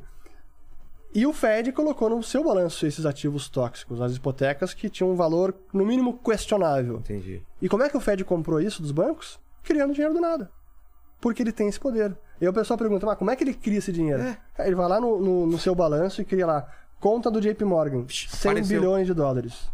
É assim. O pessoal acha que eu exagero nessa descrição. E é assim é mesmo? Exatamente assim. Vai lá no, no terminal É, lá uma- do... é o, teclado do Pega no computador. teclado e cria lá 100 bilhões de dólares, JP Morgan, e passa essa hipoteca Seria a mesma coisa cá. que eu chegar pro, pro, pro Paquito e falar, cara, tô sem dinheiro pra pagar minhas contas. Exato. Aí eu falo, não, tranquilo. Ele vai lá no meu banco e ele consegue colocar, toma aí, 500 mil reais, paga tudo aí. Exatamente isso. Que É doideira. assim que o dinheiro é criado hoje em dia. e aí o dólar desvalorizou pra caramba. Não, aí que tá o ponto, que foi o, o paradoxo. Porque o pessoal dizia, "Ué, isso aqui vai, vai desvalorizar. Claro. Imprimiu, foi 2, 3 trilhões. Como Foi é que não foi desvaloriza? isso mesmo? Foi. Nossa. Como é que não desvaloriza o dólar? E é que tá a grande é, sacada do Fed, o Banco Central, é que esse dinheiro que foi dado para os bancos, ele não começou a circular na economia. Não foi um dinheiro despejado na economia para as pessoas que começou a circular. Na verdade, foi um dinheiro que o Fed colocou no cofre do banco. É a conta que eles chamam de reservas bancárias. Mas tinha uma contrapartida, não? Só colocou dinheiro? Rece- o ativo. Então o banco vendeu o ativo e recebeu esse Tá. dinheiro do Fed, o dinheiro eletrônico, e que ficou nesse cofre fechado a sete chaves e inerte. Então criaram esse dinheiro todo, mas ele não ficou circulando na economia. Como Por eles isso, fizeram? co- Como eles controlaram de não, não poder circular? Fazendo o quê? Porque esse dinheiro ele fica apenas nesse cofre do banco e não circula. A forma como o dinheiro circularia é o banco emprestando esse dinheiro para a economia. Isso, e como ele, ele impediu isso? Ele não emprestou.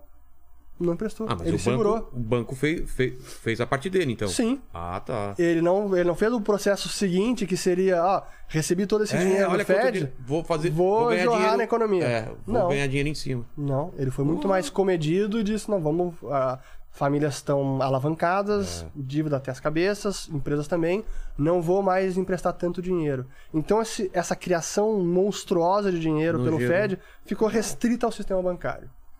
Entendi. Por isso que não deu essa inflação toda. E foi justamente o oposto que aconteceu na pandemia. Porque na pandemia também houve sim essa criação de dinheiro, exatamente esse processo que eu expliquei, mas teve mais um que não aconteceu em 2008, que foi o governo americano dando dinheiro para as pessoas. Então, sa- lembra do- dos cheques, É, é. os auxílios emergenciais? É. Cara, li- Isso gera consumo. Claro. E parte dessa inflação que a gente está vendo hoje nos Estados Unidos Ah, tem como disso. causa disso. Não é apenas o petróleo, a cadeia de fornecimento que está cheia de Ah. São gargalos. pessoas que não estão gerando riqueza para o país, recebendo dinheiro que eles não teriam para consumir coisas. E essas coisas têm que ser fabricadas, têm que ser feitas. Cara, que doideira. Exatamente. Então, 2020, sim, esse dinheiro criado pelo Fed começou a jorrar na economia porque foi pro bolso das E no pessoas. mundo inteiro, não e só no mundo lá. inteiro, claro, e respinga no restante do mundo. Então, esse é o esse é o processo de criação de dinheiro hoje em dia. O Banco Central ele pode imprimir dinheiro físico e ele pode criar dinheiro dígito eletrônico para os bancos. Mas o dinheiro que circula na economia, de fato, é o dinheiro físico e o dinheiro criado pelos bancos. E é que me leva ao segundo, para a gente até concluir como é que o sistema financeiro funciona. Entendi. É, hoje, quando a gente paga no, no dia a dia, é conta corrente, É. é no nosso depósito à vista, ou um Eu depósito a tô vendo esse prazo, dinheiro. ou depósito poupança. Pix. Essa é a Pix, essa é a massa monetária que está circulando. Só que aqui está a coisa curiosa. Esse dinheiro, ele não é criado pelo Banco Central. Não, mas se eu quiser Esse ver dinheiro meu é criado dinheiro, pelo banco. se eu quiser ver meu dinheiro, fala assim. Todo mundo assim, eu quero ver meu dinheiro. Quero ver essas cédulas aí. Aqui tá dizendo que eu tenho tanto, eu quero ver se. Não, Não vai existe. ter isso daí. Não, não. Que doideira, não tem essas cédulas. Você tem as cédulas impressas pelo Banco Central. Isso a gente consegue verificar, isso é divulgado pelo. Ah, é? Até, até hoje tem- Numerado, né? Sim, tudo. É o chamado meio circulante. Papel moeda e moedas metálicas. E tudo isso é verificável no site do Banco Central. Então a gente tem essa transparência hoje.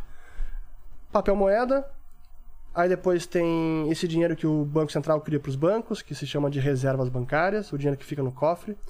E aí temos o dinheiro que circula na economia, que é o chamado depósito à vista, depósito a prazo, que é o dinheiro criado pelo banco.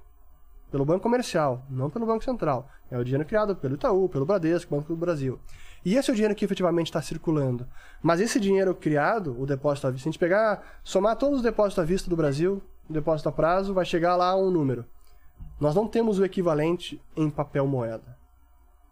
Então não tem essa equivalência. O que está de depósito está equivalente em papel moeda impresso. Não há essa equivalência. Mas você tem o direito de, na hora que você for ao banco, ó, quero sacar. Ele tem que entregar para você o dinheiro. E ele vai se virar para conseguir o dinheiro. Entendi, Então essa obrigação ele tem e você tem esse direito. entendi. É assim que funciona um, um depósito à vista hoje em dia. Vamos falar de China. Vamos lá. A China é um player importante, cada vez mais importante. Imagino que os Estados Unidos deve estar morrendo de medo dos caras porque eles podem dominar esse jogo, né? Qual é o papel da China? O que que você acha que é o plano deles? Pois então, o... faz alguns anos que o Neil Ferguson, que é um autor americano, aliás, ele é escocês, professor de Oxford, Cambridge, não estou lembrado bem a, a universidade, mas é um cara muito conhecido, escreveu vários livros de história, até a história do dinheiro, tem um bacana dele chamado Ascensão do Dinheiro. E ele cunhou um termo, já faz uns dois ou três anos, de que nós estávamos na, na chamada Guerra Fria 2.0, Ah, ou é? numa nova Guerra Fria. Isso antes de estourar, bem antes de estourar a Rússia com a Ucrânia, né? Onde, de um lado, Estados Unidos e de outro, China, ou Ocidente e China. E realmente o que a gente viu a China emergindo nos últimos, nas últimas décadas, onde ela cresceu muito, não tem dúvida. Houve uma liberalização econômica, os espíritos dos empreendedores foram liberados e conseguiram criar uma, um nível de riqueza em tanto tempo, talvez como poucos países conseguiram, tiraram centenas de milhões de pessoas da pobreza, porque viviam num regime muito fechado, socialismo, quase que completo, que gerou muita pobreza e eles começaram a mudar isso a partir da década de 70 com o Deng Xiaoping, abria a, a China. E esse processo de abertura e de crescimento econômico, desenvolvimento de riqueza, foi se aprofundando ao longo dos últimos, das últimas décadas, até chegar à década passada já, né, está 2022, quando ascendeu ao poder o Xi Jinping, que é o principal líder chinês desde o Deng Xiaoping. Mao Tse-tung foi o principal, Deng Xiaoping o segundo, e diria que agora Xi Jinping é o principal, e talvez concorra até a- ao posto de segundo colocado acima do Deng Xiaoping, pela relevância que ele está tendo, as mudanças que ele está propondo, e pela visão de mundo que ele tem. Essa que é a grande diferença, porque ele está querendo reintroduzir o socialismo, como eles chamam, que é o socialismo com características chinesas. Não é aquele socialismo à la Marx, é, meios de produção estatizados, tudo isso. Não, Controlado. isso eles sabem que não funciona, não é assim. Mas é um nível de controle maior do que houve na década passada. Um Maior? Sim. O nível de ah, distribuição de riqueza forçada, talvez, maior do que teve na década passada. Então, é mais interferência política, é menos mercado livre que eles permitiram que acontecesse nas últimas décadas. E além disso, o Xi Jinping também tem uma visão de China como a grande potência deste século. A meta do partido é completar os 100 anos da revolução uh, da revolução uh, comunista que foi em 1949, portanto 2049, completar os 100 anos como a China a potência hegemônica do planeta. Caramba. Esse é o objetivo deles. Declarado? É, declarado. Ah, é? Declarado. Tudo isso é, escrito, publicado em discursos. É, e além disso, tem esse. É, é um choque cultural e político também, porque a forma de governo lá é com muito controle, com muito autoritarismo, com quase zero liberdade de expressão. Redes sociais controladas, muito, tudo, né? completamente, quando não bloqueadas. É. Liberdade política não existe. E, e esse regime está entrando em choque agora com o Ocidente, especialmente com os Estados Unidos. E então a gente tem essa a potência China emergindo e querendo competir e suplantar os Estados Unidos como a principal a principal nação deste século. Será que vai conseguir? Esse é o grande dilema e a minha aposta é que não, Ah, é? com uma ressalva. A China, enquanto insistir nesse modelo mais Xi Jinping, mais controle, menos liberdade econômica, Ah, tá. Isso que é, é- é o calcanhar de Aquiles deles. esse é um dos. Ah, é? Esse, para mim, é um dos, dos mais importantes. Que é o que impede ela de realmente ultrapassar os Estados Unidos, seja em PIB absoluto, que ainda não passou, seja em PIB per capita, que daí a distância é muito maior. Assim, é, dividindo a riqueza, que- a, a produção nacional anual Pela, pela quantidade de pessoas, Estados Unidos está em, em PIB per capita de quase 80 mil dólares, a China em torno de 10 mil. Assim, é uma diferença brutal. Grande. Muito difícil chegar a ultrapassar os Estados Unidos. Em PIB absoluto, talvez, porque a China tem 1,4 bilhão de pessoas, os Estados Unidos tem 300 e poucos milhões. O problema, e aí vem o segundo ponto, que eu digo que talvez a China não consiga ultrapassar, é que a China tem um problema demográfico maior do que os Estados Unidos. Hoje, sim, a China é maior em termos populacionais, mas é bem possível que ela já tenha atingido o seu pico populacional. Ano passado teve uma grande controvérsia porque o censo que eles fizeram, que fazem de 10 em 10 anos na China, estava registrando uma queda populacional. Ah, é? Aí eles adiaram a publicação desse censo por vários, várias semanas, revisaram de tudo que é forma, porque imagina. Mas se- eles causaram isso também? Sem dúvida, sem- o número de filhos? Claro, sem dúvida, Ah, vamos, tá. vamos chegar nesse ponto. Então, a- se a população está caindo, uma das fontes de crescimento econômico é o crescimento populacional. Quanto mais pessoas trabalhando, produzindo, mais a economia vai crescer. é. E produzindo e consumindo. Então é a produtividade e quantidade de pessoas. Mas se está caindo a quantidade de pessoas e a população envelhecendo, então é, é difícil e, e com um país que não é fechado, mas que não atrai o estrangeiro. Pô, quem é que quer ir para a China trabalhar com esse regime? Eu não quero. Ninguém, é. Então, olha os Estados Unidos. Não tem esse desafio demográfico que a China está tendo. Por outro lado, os Estados Unidos atrai muita mão de obra. Todo mundo quer ir pra lá. todo mundo. Chinês quer ir pra lá. É. Então, se a gente olhar para as próximas décadas, é, entendi. eu diria que os Estados Unidos pode continuar tendo um crescimento populacional e China não. E aí é o que você falou. O que a gente está vendo na China é resultado também das políticas anteriores do, do regime chinês, do regime comunista. Porque tinha a política de um filho só, que valeu até 2015. Porra. Os casais não era proibido por lei, mas na prática sim. Era proibitivo porque você era penalizado. Né? não apenas penalizado, mas aí até, assim, é um...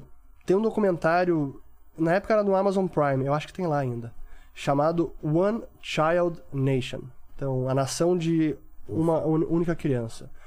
Que conta as histórias desse período todo. E assim, é, é- é de, realmente é de embrulhar o estômago, é muito triste. É porque... os, os caras queriam ter filho e não filha. E aí nascia. E quando tinham, matavam. É, então matava. Cara. Então, assim, realmente é um negócio... É uma história monstruosa que aconteceu. E também a coisa que você não consegue mensurar que é todo mundo ter um filho só. Que é diferente de ter irmãos e ter convivências diferentes. Cara, assim, é uma, é uma insanidade por Porque é tantos aspectos, né? assim. Que doideira. E a, a conta que se faz é que para uma população é, permanecer estável em, em quantidade de, de pessoas, a taxa de fertilidade precisa ser de 2,1 2,1 crianças por mulher. Então, apenas uma criança vai, o país vai ter um, um declínio populacional. Então, em 2015, eles aboliram finalmente essa política de filho único e aí permitiram dois filhos por casal. E aí, ano passado, revisaram mais uma vez e agora permitem três filhos por casal. Ah, é? Porque eles se deram conta, Dessa graças a dessa esse censo demográfico, cara, curva. se a gente seguir tendo uma queda de pessoas, como é que a gente vai seguir crescendo? É. Como é que a gente vai ultrapassar os Estados Unidos? Nossa. Então esse é um grande desafio que a China tem pela frente e por isso que eu, eu digo que não é tão simples a China ultrapassar os Estados Unidos. Menos liberdade econômica e declínio populacional. Entendi. Em relação à guerra, o que, que mudou? Gente- você falou da pandemia. Sim. E a guerra? Mundialmente, o que, que mudou?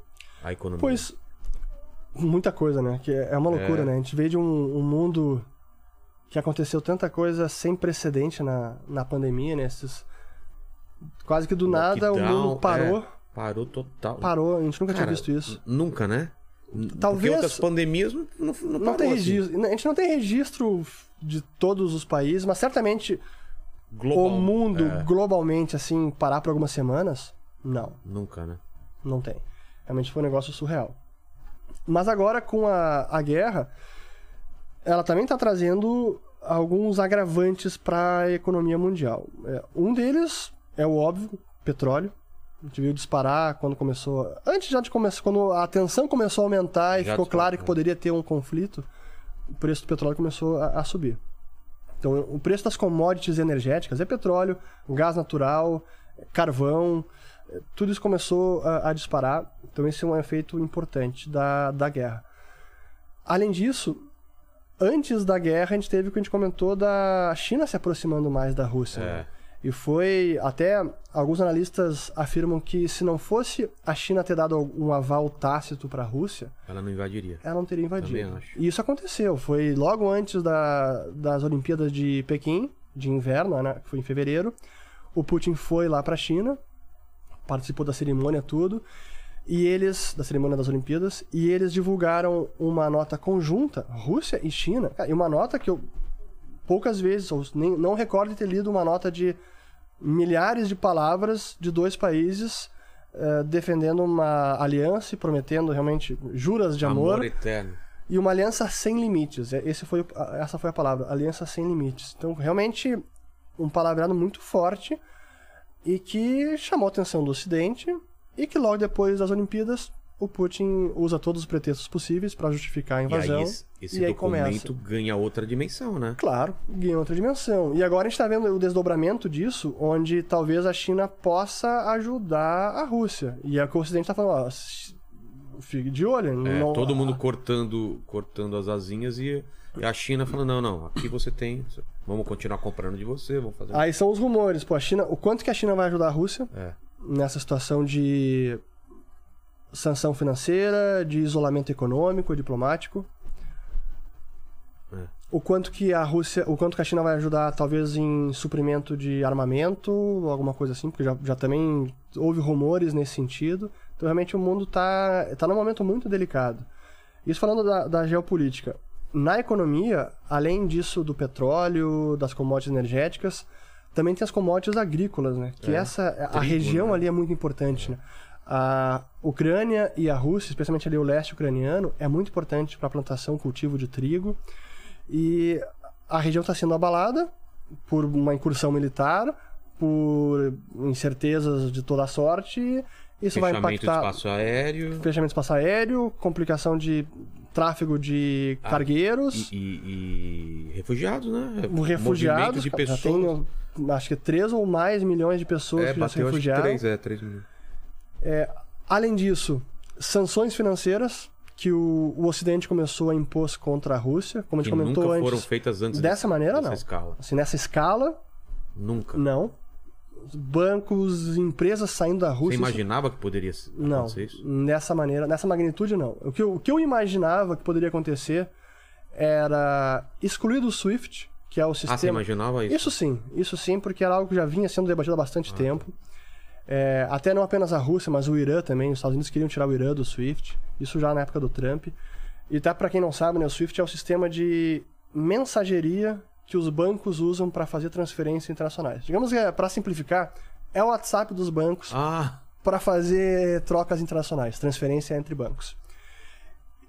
Então, essa possibilidade de excluir a Rússia do SWIFT, ou alguns bancos, isso era possível e acabou acontecendo. E, e- e é uma porrada forte. Ou não? Sim e não. Sim e não, que esse é, é o, é o limite dessa sanção.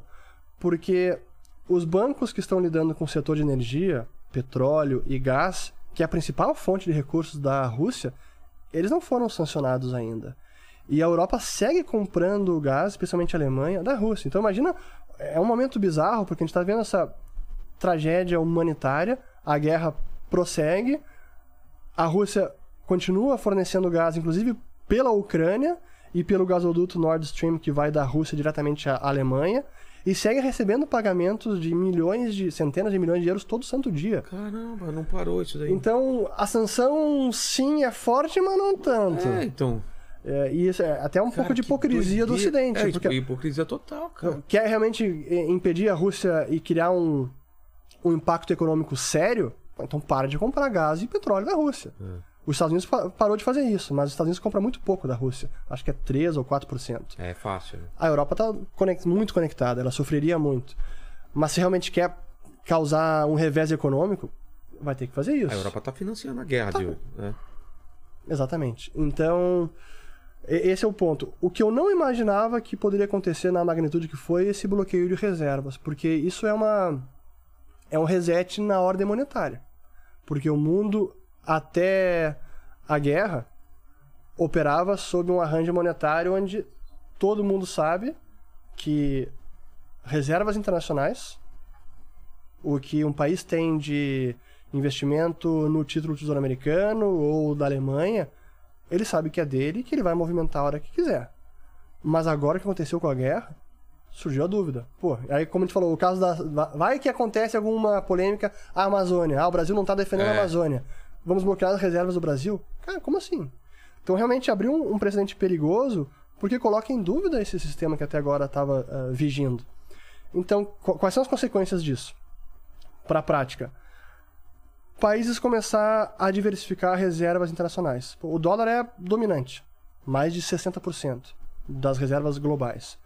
Pô, vamos começar a comprar mais euro, mais China, vai que o euro também queira bloquear, Ien, sei lá. iene, japonês. Pô, é, Brasil, a gente, nosso principal parceiro é a China. A gente importa e exporta, principalmente é da China. Então, E usa o dólar como, como moeda. e usa o dólar para pagar. Por que a gente não compra mais É. o yuan? Então isso pode começar a acontecer. Uma outra coisa também é uma forma de contornar o problema do SWIFT é um sistema de pagamento alternativo. Se os Estados Unidos têm tanto poder sobre o SWIFT, ah, vamos usar outro sistema. Então daqui a pouco vai ser o da China, que é o CIPS. É, ou daqui a pouco, que é avançando muito mais e que alguns diriam que é loucura minha, um ativo como o Bitcoin, que é um ativo digital, escasso e que não pode ser confiscado por ninguém. Porque hoje os bancos centrais eles têm moedas de outros países como reserva e ouro também. Isso é, é engraçado, até um dado curioso. A gente comentou sobre o Bretton Woods lá, o sistema de que o Nixon jogou uma bomba e aboliu em 71. O nível de reservas em ouro que os países tinham naquele ano se a gente avançar para 2022, hoje temos até mais do que 71. Então, digamos que acabou o padrão ouro, mas ainda assim os bancos centrais continuam tendo reservas de ouro. Porque eles sabem que é o, o ativo final, que tem aceitabilidade universal e que nenhum banco central pode imprimir. Então tem essa a garantia da escassez. E o Bitcoin, nesse sentido, ele é similar, porque ele também tem essa escassez, embora seja digital, ele é um ativo escasso, mas ele não tem algumas desvantagens do ouro ele é incorpóreo, é digital, não existe fisicamente. Então é muito mais fácil, seguro e barato de custodiar e de transferir. Então, se a gente avançar aí nos próximos anos ou décadas, eu acredito que é bem possível um banco central começar a usar até Bitcoin para fazer transferência internacional. Que doideira isso. A gente tá vendo, o El Salvador já começou isso, É. né? El Salvador fez a, a- ano passado foi a, a lei de curso legal, onde o Bitcoin, junto com o dólar, é é uma moeda oficial do país. Então, claro que é um caso bem específico, talvez um, um presidente É. de vanguarda, etc. Mas quando a gente analisa a ordem monetária e o que aconteceu em 2022 com a guerra, um cenário como esse é, em direção a um ativo digital como o Bitcoin, é bem possível. Eu preciso fazer um xixi porque eu bebi muita água aqui. Vamos para uma pergunta e eu já volto aí. Vamos lá. Beleza. Quer fazer, Paquito? É, você falou de, de inflação, mas queria que você falasse sobre imposto inflacionário, que a galera às vezes não entende, né? Boa. Pois então, o um governo ele pode conseguir recursos basicamente de três formas. A primeira é cobrando impostos. Então ele cobra imposto à população e assim ele consegue ter recursos para bancar seus gastos. Essa é uma forma. A segunda é se endividando com a população. Diz, ó, pessoal, eu tô não consigo mais cobrar impostos, vocês não aguentam mais, mas eu sei que vocês estão poupando dinheiro, então é, eu dou esse título de dívida, vocês me dão dinheiro e eu repago no futuro. Então esse é o endividamento público. É o que nós temos, então, impostos e dívida pública. O terceiro é justamente o imposto inflacionário, que é uma forma pela qual o governo consegue se apropriar de recursos do cidadão, mas sem cobrar explicitamente, sem cobrar diretamente. Porque como ele, o guardião da moeda, entre aspas, né, ele que imprime esse dinheiro, ele consegue gastar o dinheiro antes de, desse dinheiro perder o poder de compra. Digamos o seguinte, para simplificar o processo. Temos lá tanto de dinheiro que está circulando na economia. Agora o Banco Central, é, o Tesouro, precisa pagar seus gastos e ele imprime 100 mil unidades monetárias. Aumenta em 30% a oferta de dinheiro. Ele vai gastar esse dinheiro antes dos preços se reajustarem. Mas quando esse dinheiro começa a circular em toda a economia, pouco a pouco os preços vão começar a subir e vão começar a se ajustar a uma nova quantidade de dinheiro. E aquele dinheiro que antes tinha tal poder de compra, depois de todo o dinheiro circular pela economia e se, e se ajustar a um novo patamar de preços, aquele dinheiro vai ter outro poder de compra mais baixo do que o inicial. Portanto, o governo conseguiu comprar recursos e gastar portanto, eh, fez um, é, impôs um tributo à população sem precisar dizer que é um tributo, que é um imposto. Né? Então esse é, esse é o chamado imposto inflacionário, que hoje ele está mais maquiado porque não é um processo tão direto pelo Banco Central, pelo Tesouro, como foi no passado, mas ainda assim é um imposto. Eu tenho uma, eu tenho uma, uma duvidazinha. É, geralmente, toda vez que é falado sobre Bitcoin, tem um, um fator que é a limitação dessa moeda. Sim. Né? O, que, o que significa isso na prática, assim? Que a gente vê que ah, até, sei lá, dois mil e tantos serão criados somente um número X, um número Y de, de, de, de criptomoedas. Né? Sim. Como é que isso funciona na cabeça da gente? Pois então, o... essa parte importante, como é que a gente garante essa escassez do Bitcoin? Né? Que eu falei ali nos os 21 milhões Ah. de Bitcoins, que isso é o máximo que pode existir. Como é que a gente verifica isso na prática? Essa é uma das ah, coisas geniais do, do Satoshi Nakamoto, porque ele criou um sistema onde tudo isso é verificável. Então, todo Bitcoin que entra em circulação, ele pode ser verificado por qualquer um. Então, a gente entra no... Tá rodando a rede do Bitcoin, ou pode entrar no, em algum site que a gente chama que é o, o explorador do blockchain. Blockchain é o, o livro contábil da, da rede. E lá estão registradas todas as transações e todos os bitcoins que foram criados. Então a gente consegue ver na vírgula, na última fração, o total de bitcoins em circulação. A gente está próximo de chegar a 19 milhões de bitcoins e o máximo são esses 21 milhões. E como ele é um sistema aberto, transparente, é impossível alguém tentar burlar a regra de criação de bitcoins Um e hacker- criar mais. Um hacker. É impossível? Já tentaram É? trilhões de vezes e não conseguem porque ele é um sistema onde há uma auditoria constante. Porque como é que funciona a Descentralizada essa audi- auditoria? total, descentralizado? Como é que funciona a criação de bitcoins? Quando o chamado minerador, aquele cara que provê força Que computacional dá o computador dele ou os computadores. para validar a transação e registrar no blockchain, nesse livro contábil, ele ganha como recompensa novos bitcoins. Mas essa taxa de recompensa, ela foi definida lá no início do sistema pelo Nakamoto. E foi definido em 50 bitcoins por bloco de transações, que cai pela metade a cada 4 anos em média, até chegar aos 21 milhões. Portanto, hoje nós temos a, a, ta- essa recompensa que já caiu três vezes pela metade. Então hoje a recompensa é de 6,25 bitcoins por bloco. Então, por exemplo, é, o minerador agora vai registrar o bloco dele na rede e ele quer dar uma desperto. Que, cara, ninguém tá olhando aqui, eu vou botar a recompensa de 12 bitcoins. Vai que passa. E aí transmite o bloco para a rede. Ó, pessoal, tá aqui o meu bloco de transações, tá aqui as transações, tá aqui a minha recompensa, 12 bitcoins. Todo mundo vai ver aquele bloco de transação e vai ver, opa, 12? Ah, ah é 6,25 a regra. Mudou, é. Esquece. Aquele bloco vai ser rejeitado, não vai passar. O minerador vai ter desperdiçado força computacional, energia elétrica e ele não vai ganhar recompensa. Então vai ser um gasto inútil para ele e outro minerador vai ganhar aquela recompensa Entendi. porque essa auditoria ela é constante. Por isso que não se pode burlar essa regra e por isso que é um ativo escasso. E eu diria que ele é até mais escasso que o próprio ouro, que as próprias moedas fiduciárias, as moedas nacionais, porque essa verificação ela acontece em tempo real. Pô, ouro, que a gente sabe que é escasso, mas a gente não tem na vírgula certeza das reservas de ouro em existência. Claro. Pode ter ouro em meteoro, que hoje não é, é econômico minerar, mas talvez no século que vem seja. E aí descarrega quilos e quilos de, de... E desvaloriza o ouro. É. Mas aí eu vi um vídeo seu é, falando que ninguém vai ficar rico com, com criptomoeda, com Bitcoin. E aí eu, eu, acho que vai escorrer uma lágrima do Paquito agora quando você contar essa história para ele, porque ele tá crente que vai ser rico e vai comprar o podcast aqui com esse dinheiro. Porque ele investi... foi o ano passado, né, que você investiu? Foi, foi. Comecei a investir ano passado. O que, que você comprou? Ano passado eu comprei, tipo, 50 conto de Bitcoin. Nossa, agora... hein? Não, mas Entrou pesado, tenho, hein? Agora que eu tenho um salário, eu tô Mas 50 mil ou 50 reais? 50 reais, tá né? Bom. Não tinha emprego, né? tá bom. Pô, eu Vai tava saber. aqui... Eu também. Falei que 50 mil, olha só. Cara, então... Esse foi um, um vídeo que eu publiquei no meu canal, foi em 2017. E até o objetivo foi dar um alerta pro pessoal, porque eu, eu estou estudando esse, essa tecnologia, é, o Bitcoin, desde 2013.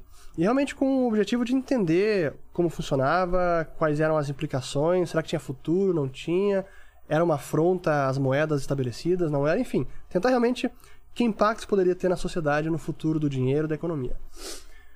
Mas a gente foi notando que ao longo do tempo foram surgindo muitos golpistas, golpes de pirâmide que usavam o Bitcoin como isca para atrair as vítimas. Dá um exemplo assim, como que era o golpe? Ah, invista seu Bitcoin comigo, eu vou investir para você, eu vou operar em alguma corretora, fazer um trade, Prometi um... vou girar esse Bitcoin e te prometo um retorno completamente absurdo. Tá. E depois você vai ter esse, você vai receber essa remuneração. Mas manda para mim o Bitcoin, eu te garanto isso. Sumia com o Bitcoin do cara, claro. Sumia. Assim, então, esse é um, é um mais fácil de explicar, mas tem vários desses tipos que prometem algum tipo de retorno. Ou às vezes não promete, mas divulga que eles estão ganhando tantos X de retorno e é sempre um retorno incompatível com a maior parte dos investimentos que existem na economia. Então, tipo, hoje a taxa de juros está rendendo é, 11,75%. A taxa de juros é, da economia brasileira, a taxa Selic. Ao Aí, ano. Ao ano.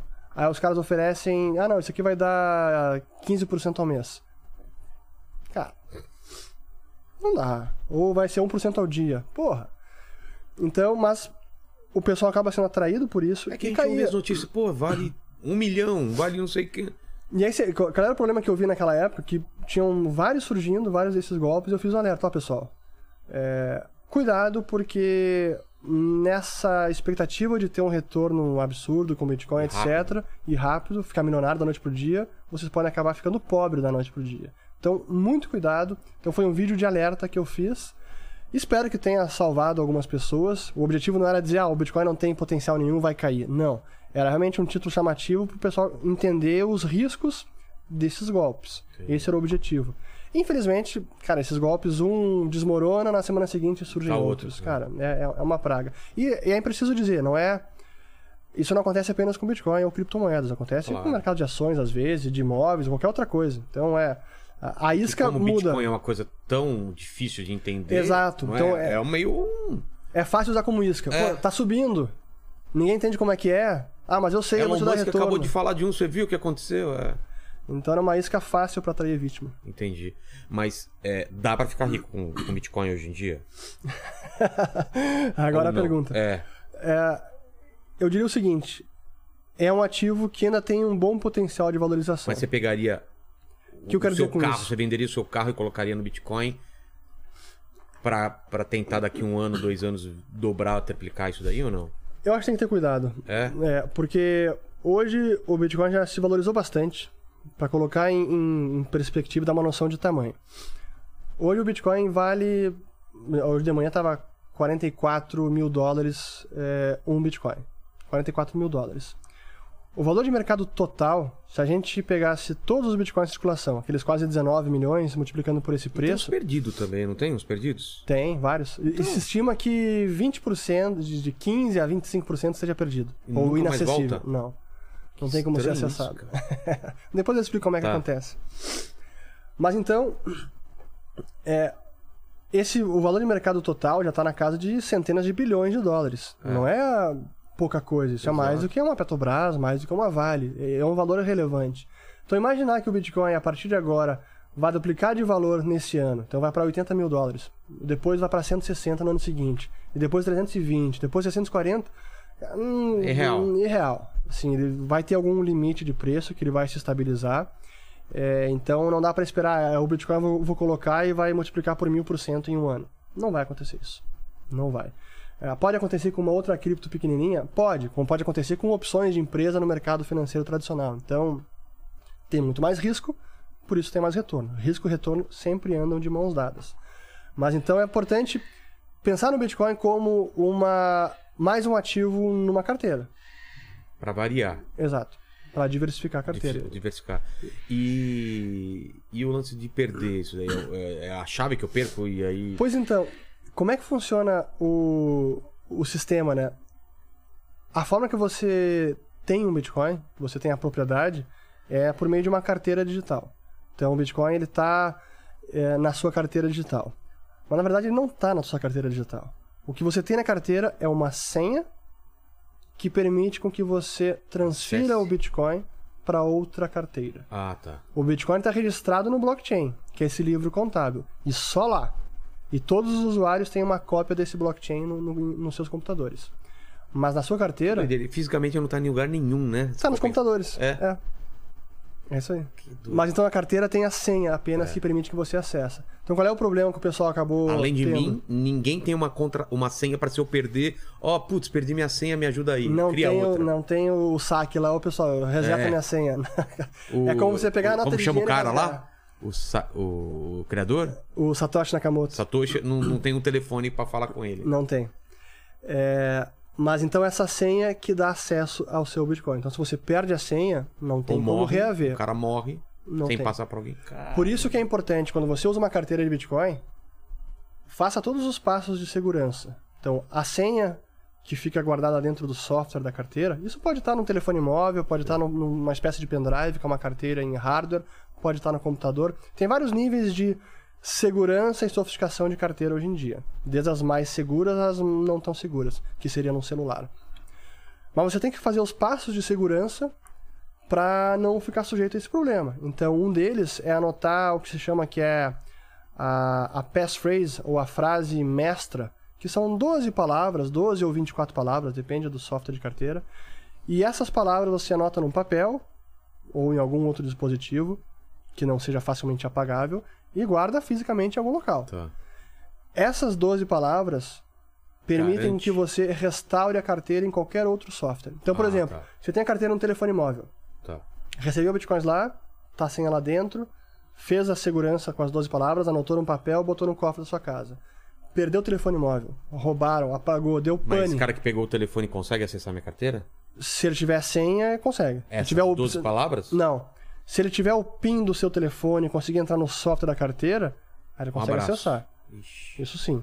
Então é importante usar algum outro PIN também É. dentro do software da carteira. entendi. Mas digamos que você perdeu o celular, não foi roubado, Tá. apagou, deu pane.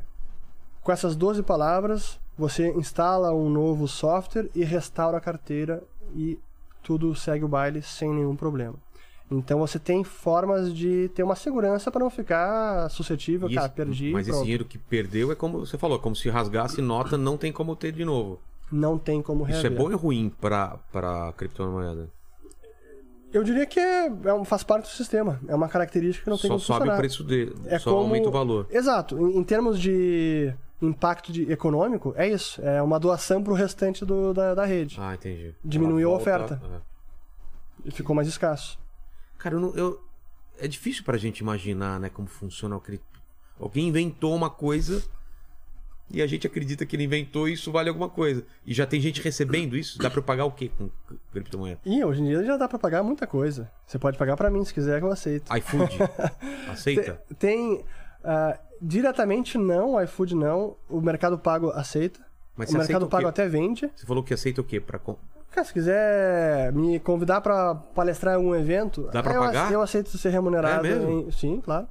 Eu passo aqui a minha conta e digo, ó, transfere pra cá. E, qual é a conversão que você faz? É do dia? É que nem dólar? Sim, Existe uma sim. conversão do dia? Você tem.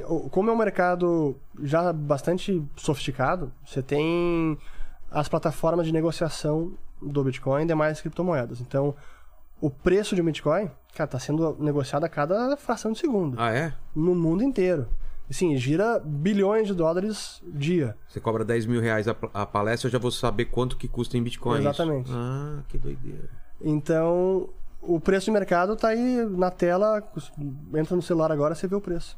Pô, que interessante. Então, mas Tem cada vez mais é, estabelecimentos aceita- aceitando? Ou é muito lento isso ainda? Não, já, já surgiram vários. Ainda sai crescendo o número de plataformas, a gente chama que são as exchanges ou bolsas de negociação. Isso segue crescendo.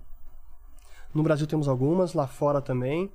É, na B3, que é do mercado tradicional, a gente não tem Bitcoin diretamente, mas tem ETFs, que é fundo negociado em bolsa, os Exchange Traded Funds. Os tokens lá? Não é token, é diferente. É o, é, o ETF é um fundo negociado eu- em bolsa. eu- como eu se fosse uma ação de empresa. Eu colocando meu conhecimento aí. a- aprendido ontem aí, mas não deu certo. É, o token é, é um tipo de criptomoeda. É, A criptomoeda é um token, que é um registro no blockchain. entendi. É, que mais? Então, que são, são mercados bem avançados hoje em dia. Realmente, a gente tem, tem mercado de futuros, contratos futuros lá fora, que negocia em empresas tradicionais que têm centenas de anos nos Estados Unidos, como a Chicago Mercantile Exchange. Então, não é mais. Se a gente falasse, se a gente estivesse fazendo esse podcast 10 anos atrás, cara, a gente estaria falando de negócio de nicho, de É, geek, super. de hacker, eh, de crime online, do deep web. Cara, não. Já não é mais isso. Há- Hoje há em tempo. dia é muito mainstream. É muito. Agora, unindo essa questão do, do Bitcoin com, com o Telegram que você falou, a gente tem um caminho de fugir cada vez mais do governo e ter liberdade, Sim. e o governo correndo, querendo controle. Sempre vai ter isso. Sem E- dúvida. E a gente já teve essa discussão aqui de se vai chegar o ponto que o governo fala, tá, eu vou controlar esse negócio de alguma, de alguma forma. Por- com qualquer desculpa. Ah, tô cometendo crime com isso, como, como Claro. o Telegram. O governo. Você acredita que pode ser um dia que o governo vai querer controlar o Bitcoin como outra coisa qualquer? Ele já tem. Taxar. Isso já faz. Já faz? Sim. A tributação já tem incidência há bastante tempo. Ah, No Brasil, lá fora, isso é, já é passado. O que os governos podem fazer é regular as empresas que lidam com esses ativos, com essa tecnologia, é regular as pessoas ou, ou os usos. Então, quer usar como investimento? Ah, comprei agora a X, vou vender ano que vem, espero que, que vá ter um lucro. Tem um lucro, tem imposto de renda. Assim como tem em ação, tem em Bitcoin e criptos também. É um ativo como outro qualquer. Ah, quer receber na venda da- dos produtos da sua empresa? Não tem problema. Pode receber pagamento em Bitcoin, é, mas o imposto, seja um, ISME, um ICMS, um ISS, ou qualquer ele que seja, tem incidência sobre o produto à venda. Se você recebeu em cascalho, em cadeira ou em Bitcoin, não importa. Tem que pagar imposto sobre aquilo. Então não tem nenhuma isenção tributária por operar com cripto. É, além disso, essas exchanges, que são empresas devidamente estabelecidas, com CNPJ, e que provêm uma plataforma de negociação, já tem regulação para elas e até bem restritiva no Brasil. é? A Receita Federal fez uma. É, soltou uma instrução normativa número 1888 em 2018, que ela exige que essas exchanges domiciliadas no Brasil reportem mensalmente à Receita Federal praticamente a base de dados todas. Assim, o que aconteceu, o CPF comprou, que vendeu, quanto lucrou, quanto perdeu, tudo. Então já tem muita informação sendo reportada para as autoridades. É, e demais órgãos já estão sabendo, já tem ciência de como funciona. Polícia Federal, Ministério Público, assim, é, já está muito disseminado. Assim. Então, não é mais algo obscuro que ninguém sabe como é que está funcionando. É isso do lado de regulação. É, outra forma que o, que o governo regula, em países que tem mais restrição de capitais, que é controle de capital, ah, não pode mandar dinheiro para fora sem reportar ou tem um limite. Tipo a Argentina hoje e o Brasil do passado. Só pode mandar X mensalmente para fora. Aí o governo tem algum controle e impede dessas empresas executarem uma transferência em seu nome. Então tem forma do governo regular as empresas e alguns usos. Mas impedir a rede de operar e dizer, ó, Bitcoin não quero que funcione. Isso não Para a pode. rede agora. Não tem como. Não tem como. Não tem como. Ou, Ah. ou quem tá usando fala que você é um, um fora da vou, lei. vou criminalizar. É, vou Se você tem criminalizar. Bitcoin, você é um É. criminoso. O governo tem que provar que você tem, para conseguir te criminalizar. É, provar que você tem Bitcoin não é tão simples hoje em dia. Você pode ter comprado de alguém, você pode ter transferido para outra pessoa, já não está mais na sua carteira. Então essa comprovação de que você tem a propriedade de um Bitcoin é difícil de fazer na prática. Então, digamos que é um ativo que poderia sobreviver num mercado paralelo mais facilmente. E claro que depende de cada um querer correr um risco, né?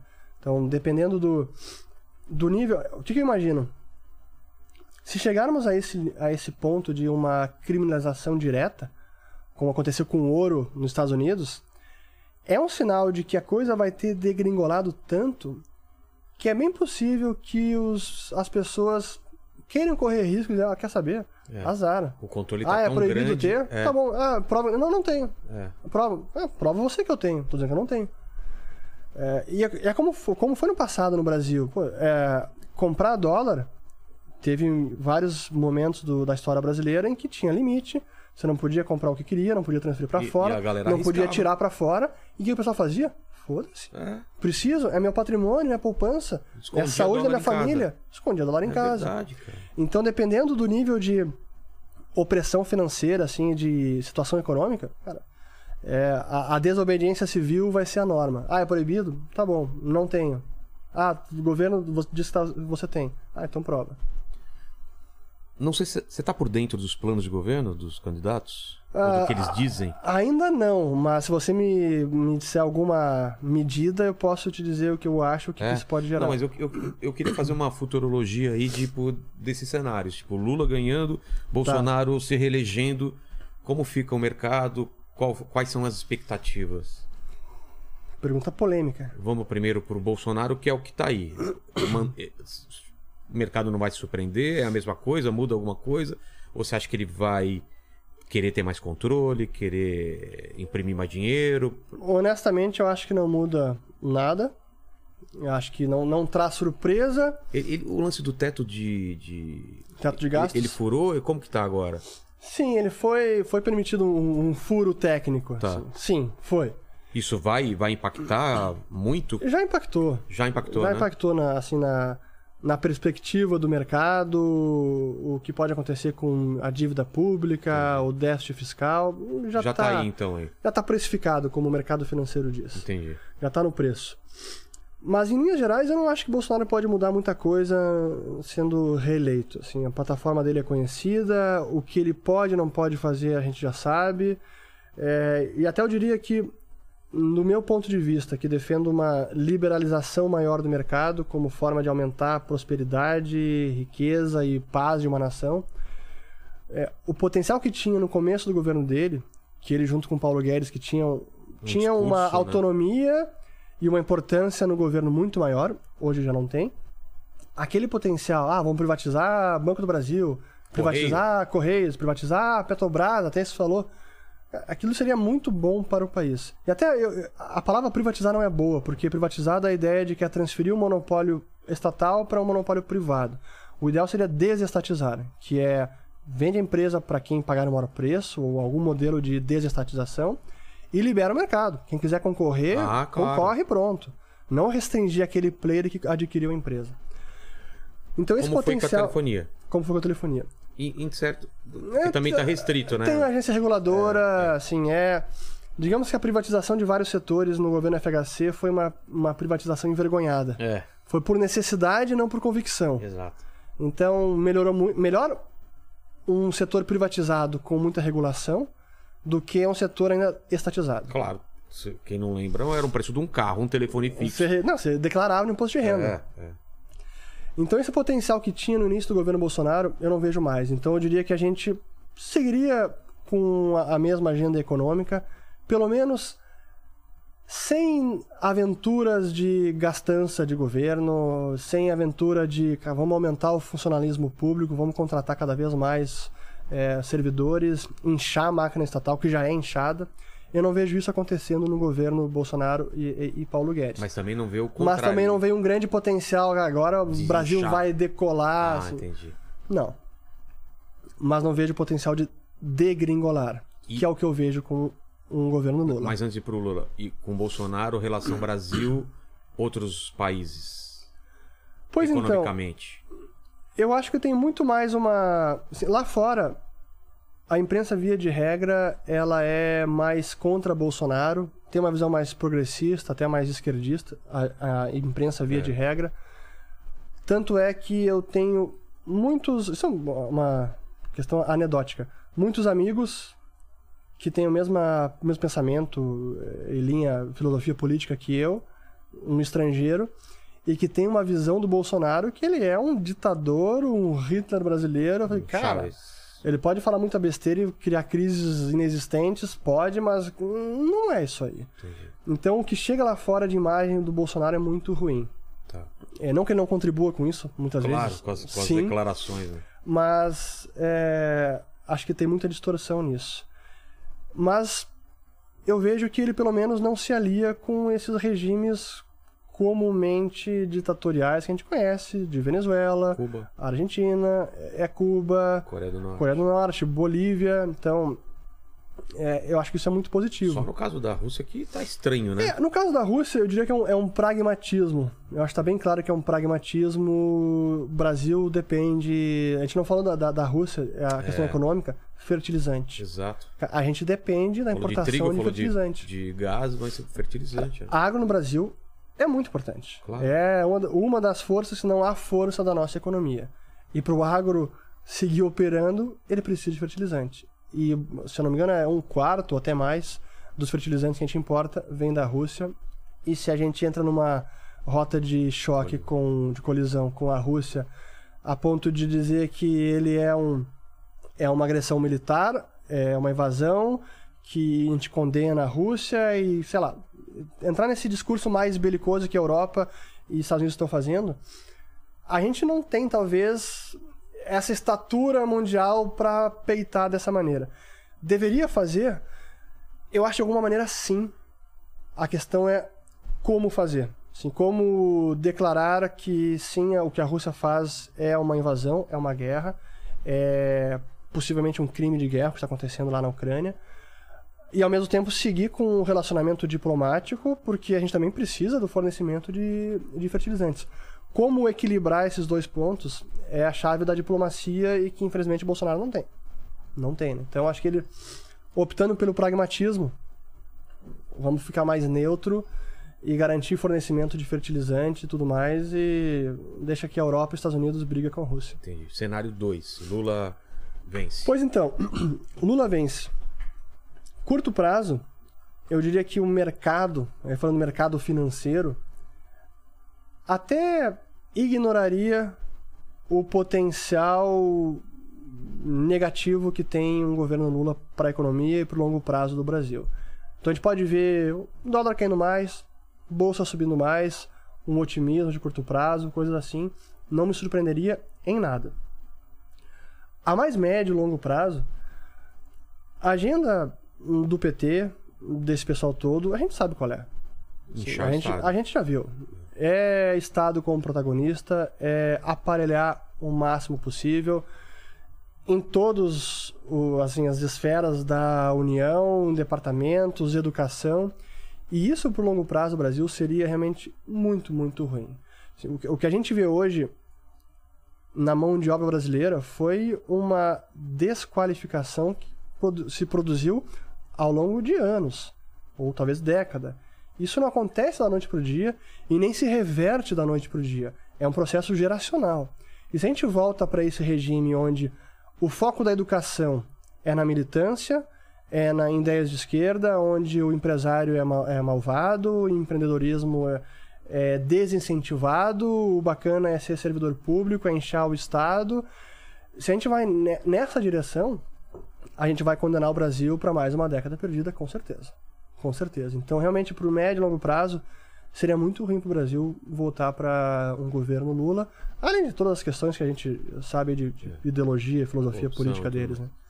Corrupção, exato. Então, esses são os dois que nós temos aí na, na, na liderança, acho que essa. Você falou de Rússia, tem mais alguma coisa da Rússia? A gente falou agora do, do fertilizante, tem uma questão. De Rússia? É, Não, assim, eu acho que de Rússia, ainda de consequência, que a gente está vendo é a criação desse bloco, possivelmente, né, o surgimento desse bloco regional, Rússia e China. Índia, talvez? Acho que não tanto, mas acho que a China está com uma posição similar à do Brasil, porque também depende de petróleo, É, depende... condenam, mas não condenam muito, né? Aquele Exato. negócio. é. E. Mas acho que é. É uma situação que mudou o curso da história. Isso que aconteceu agora, Total, né? a invasão na Ucrânia. E. É difícil prever para onde vai a guerra. Esse é o problema que a gente está vendo agora, na situação atual, Se ela vai se arrastar finalzinho de março. por dias, semanas ou anos, né? ela tá bem imprevisível. E podendo ser um conflito que dure tempos sem ter uma resolução, porque é difícil a Rússia ter uma vitória militar, como ela pensava no começo. Ao mesmo tempo, é quase impossível a Ucrânia sozinha ter uma vitória militar. Porque o resto Expulsar. do mundo tirou o corpo, né? Exato. Tirou o corpo e não fornece, fornece equipamento militar para resistir, mas não superar e ganhar a É. guerra. É, enquanto isso, a Rússia daqui a pouco pode começar a usar mais artilharia pesada e mísseis balísticos para criar uma- um nível de destruição que acaba com o país, terra arrasada, e só perde. Então, realmente é muito complicado o que está acontecendo e ainda sem um cenário previsível. Definido, né? Fale, Lene, ou. Então, vou aproveitar eu fazer um- uma pausa agora. Vai lá, vai lá. Enquanto isso, a gente lê algumas perguntas aí. Vamos Tem lá. mais uma pergunta, Paquito? Tem perguntas, mas. Tava O- frio aí, hein? Hoje Uric. tava gelado. Vocês desligaram o ar aí? Liguei, Acabou. 21 agora. Nossa, mano. Tava, Tava frio, Rússia. Vamos lá.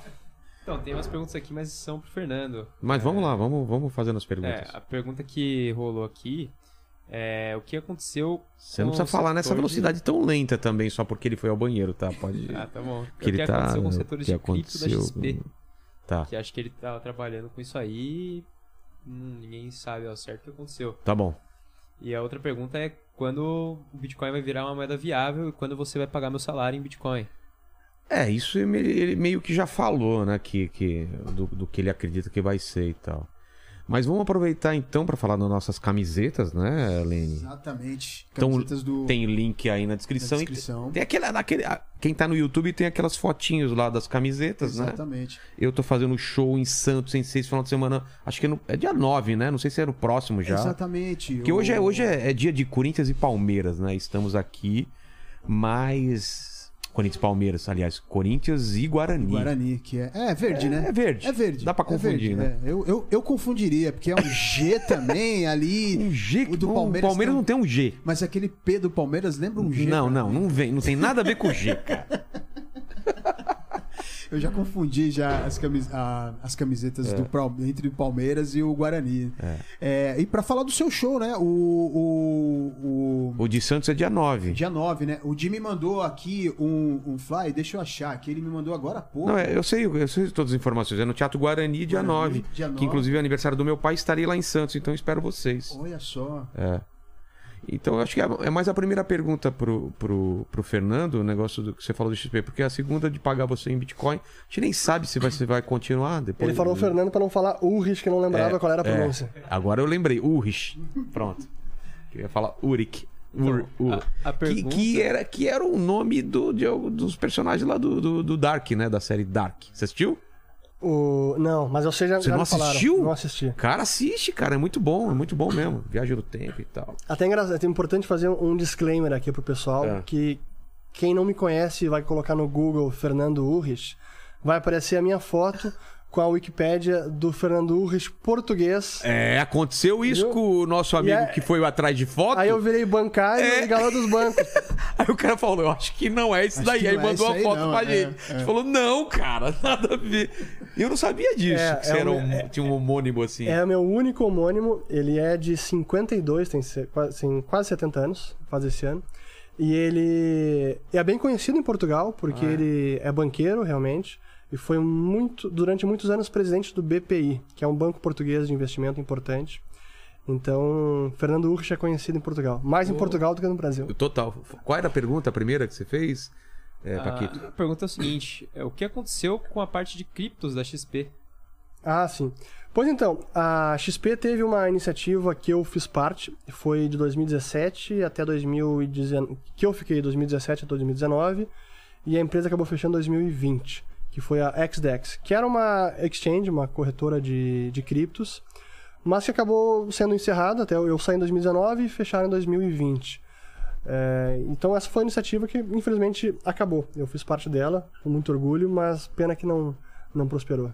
É, a segunda pergunta é se eu ia pagar ele com Bitcoin um dia e tal. Vamos pular essa pergunta aí, né? Tem mais alguma? Porque senão também vou perguntar eu. É, exatamente, né? É, é, tem mais alguma pergunta? Que, que- Não, foi, foi. Foi. Você sabe aquele grupo Bilderberg? Você tá ligado? Aquela reunião que tem de vez em quando? Os Sim, caras mais ricos, influentes sim. e tal. Isso tem alguma coisa a ver com a economia também? Ou é muito secreto isso pra gente saber? Não sei dizer, porque eu não, nunca fui a fundo, né? Sei, É, da, né? sei Mas do você grupo, sabe, né? Tem, sei da tem reunião, várias teorias né, que esses Tem. caras ditam que vai mexem ser. os pauzinhos. É, mexe o pauzinho e decidem o que vai ser. Eu, assim, tem muitas teorias desse tipo do a- elite globalista, É, é. um grupo de pessoas Você que, acredita que pode? orquestra tudo. É. Você acredita que pode ter esse controle é meio viagem? Eu, eu não acredito, assim, que talvez haja, um inten haja intenções nesse sentido, ok, Ok. sem dúvida, mas a capacidade de orquestrar e controlar tudo que acontece assim, de forma deliberada e planejada, não. Não, é que não eu, eu não sei se eu tô certo. É, Uri, Urich. Urrich. Urrich. Eu vou escrever na testa aqui. Urrich. é, Urrich. Antigamente era mais difícil. Você não tem a, noção- a impressão que às vezes tá cada vez mais fácil, as coisas estão ficando tão integradas de uma pessoa conseguir quebrar as coisas ou, ou causar um dano muito grande. A gente viu isso em pandemia. Coisa que aconteceu na China é, o- é, foi pro mundo inteiro. É, coisa que tá acontecendo na, na Rússia, tá o mundo inteiro. Uma pessoa mover uma peça hoje em dia, ela afeta o mundo inteiro. E antigamente não era tão assim, né? A coisa ficava mais isolada. Isso não é Você tem um ponto. Você tem, é importante falar sobre isso. Acho que são. Parte disso é reflexo inevitável do desenvolvimento econômico, da integração entre os países, a chamada globalização, cadeias de fornecimento, é, e cada vez mais conectadas às indústrias. Bancos. É, O iPhone é desenhado na Califórnia, o chip é em Taiwan, montado na China, o visor não sei aonde, e assim como vários outros produtos. E até a pandemia, tudo funcionava muito bem, quase que no reloginho. É, Para quem é do mundo de empresarial, conhece o, o termo just in time, que é você pede os seus suprimentos, os seus insumos, quando você precisa e não, ah, preciso de X para esse ano, deixa eu pedir já seis meses porque eu não sei o que vai acontecer. Cara, peço do mês que vem que eu sei que vai ser entregue. Então, até a pandemia, o mundo operou assim sob esse paradigma. Então, é just in time, a- o mundo está integrado, funciona, não tem problema. Mas realmente veio a pandemia e a gente percebeu o quanto a gente estava integrado, o aprofundamento das cadeias produtivas e como uma interrupção, uma paralisação desse tipo que ocorreu, acaba tendo um efeito em cascata Total. no mundo inteiro. Porque ainda temos alguns resquícios dos lockdowns. Bom, a China ainda tem lockdown, ainda está É fazendo agora, lockdown. Agora. fechou total de novo, né? Então isso ainda está acontecendo. Mas a gente vê, por exemplo, algumas indústrias que pararam por semanas. Indústria do aço. Tem vários países, as usinas fecharam. E quando se desliga um alto forno de uma indústria, desligar é é uma chave, desligou. Mas para religar não é um processo tão simples. Eu não sou especialista na indústria, mas eu sei que não é simplesmente ah, ligou, li- desligou, Entendi. ligou e pronto. Demora um tempo e talvez até voltar ao nível de produção que estava, demore algumas semanas. Isso para citar um exemplo. Mas temos vários outros. O setor portuário, especialmente de containers, começou a engargalar ah, o, o descarregamento de containers a ponto de fazer, não fila, que não pode ter fila, mas os navios ficarem ancorados. Inicialmente eram dias, depois semanas, depois quase meses, na costa oeste americana, na Califórnia, que é o principal porto de Los Angeles, porque não conseguiam descarregar e dar conta de todos, todo o volume de containers, Nossa. porque também deu problema de portos na China estarem fechados por conta da Covid. Entendi. Então, interrompeu a operação portuária na China e gerou gargalo no porto de Los Angeles. Uma fi- fila Então- de dominós. Realmente é um efeito dominó na economia global e que a gente percebeu que sim, chegamos ao nível de aprofundamento e globalização, que é ótimo, importante, mas sem a redundância necessária para dar conta de um evento como esse. Pô, pandemia, claro que é um, é um cataclisma inédito, mas a guerra É. não é pandemia, mas gera efeitos também. E não sabemos se isso vai ser uma coisa recorrente agora, tanto de pandemia quanto de guerra. Exato. Pode Vai que China- outras. É, China, China, Taiwan, Taiwan. que é algo que o pessoal é, Israel talvez a principal e- preocupação. é, Oriente Médio, Oriente sempre em Médio, conflito. Então essa a pandemia e agora a guerra trouxe a clareza para o mundo, para as empresas, para os países, em que é preciso mais redundância e mais segurança de fornecimento e não apenas menor custo e menor Em qualidade. outras palavras, tem um plano B, um plano C. Exato. E o Cara, Brasil tem que aprender A China fechou porque brigou com Taiwan. É. E agora o que eu faço? Então eu não posso ficar. Agora o Brasil ficou na, tá na mão da Rússia. É. Então você vê como a política doméstica acaba sendo impactada por uma coisa que acontece na Rússia, Total, que tem efeito na nossa economia, no agro, cara, e isso vai realmente e isso dando efeito afeta- cascata. É, aí chega em mim. Que Vai não tem botar nada a ver com a, que eu não tenho nada a ver com a guerra, não tenho nada a ver com a, sei lá, com a pandemia ou com outra coisa. Afeta uma pessoa. Todo mundo. Cara, isso é, é, é assustador de Então, um jeito que. a- o aprofundamento da globalização que a gente teve nas últimas três décadas, a gente está agora no momento inverso, de desglobalização. Que a pandemia iniciou, É, a, gente a guerra ia criando agrava. grandes blocos, né? E isso, a, a tendência é, é o país se blindar um pouco mais, né? é, pelo menos Não ser autossuficiente, mas pelo menos tentar um tipo autossuficiente de... é impossível, É. mas, mas realmente tentar ter mais redundância, ter, ter o plano B. Tipo, Então, a Rússia parou, eu tenho esse, esse e esse pra quebrar o galho. Por exemplo, é, o caso da Alemanha, né? Acho que a Alemanha é o mais emblemático É. de todos. É, e foi outro. Essa sim foi uma cartada de mestre do Putin, porque ele muito inteligentemente ajudou a criar essa dependência da Europa, especialmente a Alemanha, da Do Rússia, gás, é. do gás russo.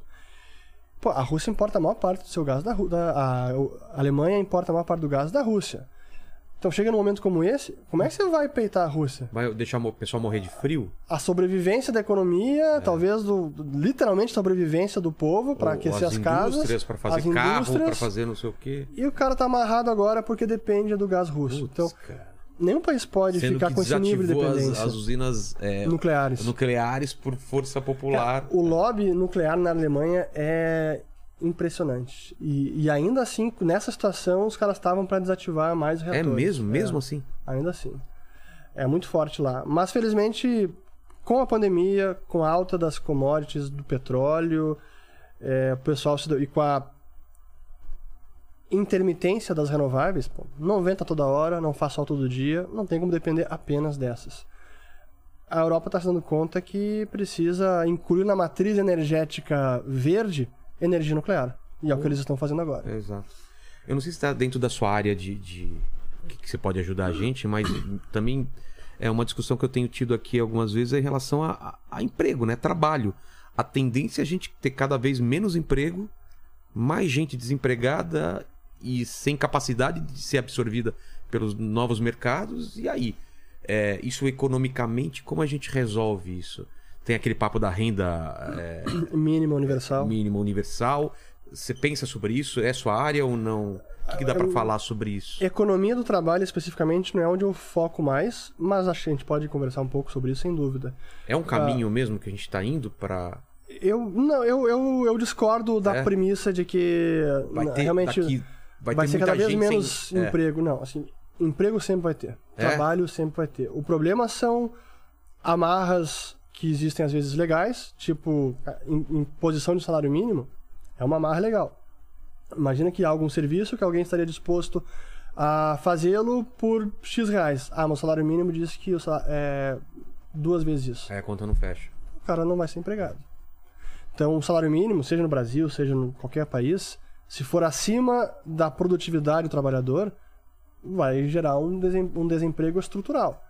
É, então, é, é preciso eliminar essas amarras. Não estou dizendo que o salário mínimo em todo lugar vai gerar isso. Especialmente se for um salário mínimo abaixo da produtividade, ele vai ser inócuo. Porque o, o, o mercado está pagando acima do salário mínimo. Mas imagina um salário mínimo nacional. A produtividade de alguém no interior do sertão do Nordeste com a produtividade de um paulistano é incomparável. É. Então, salário mínimo para um paulistano, tranquilo. Agora, salário mínimo para o Nordeste, não tem o menor sentido. Então, especialmente quando a gente contrasta as questões nacionais, assim, não tem sentido eh, essa imposição, essa restrição legal. Mas Mas não tem também o lance da tecnologia evoluir muito mais rápido do que as pessoas estão preparadas a lidar com ela? Mas sempre haverá trabalho, haverá uma migração. Claro que com certeza no, no curtíssimo prazo tem uma transição.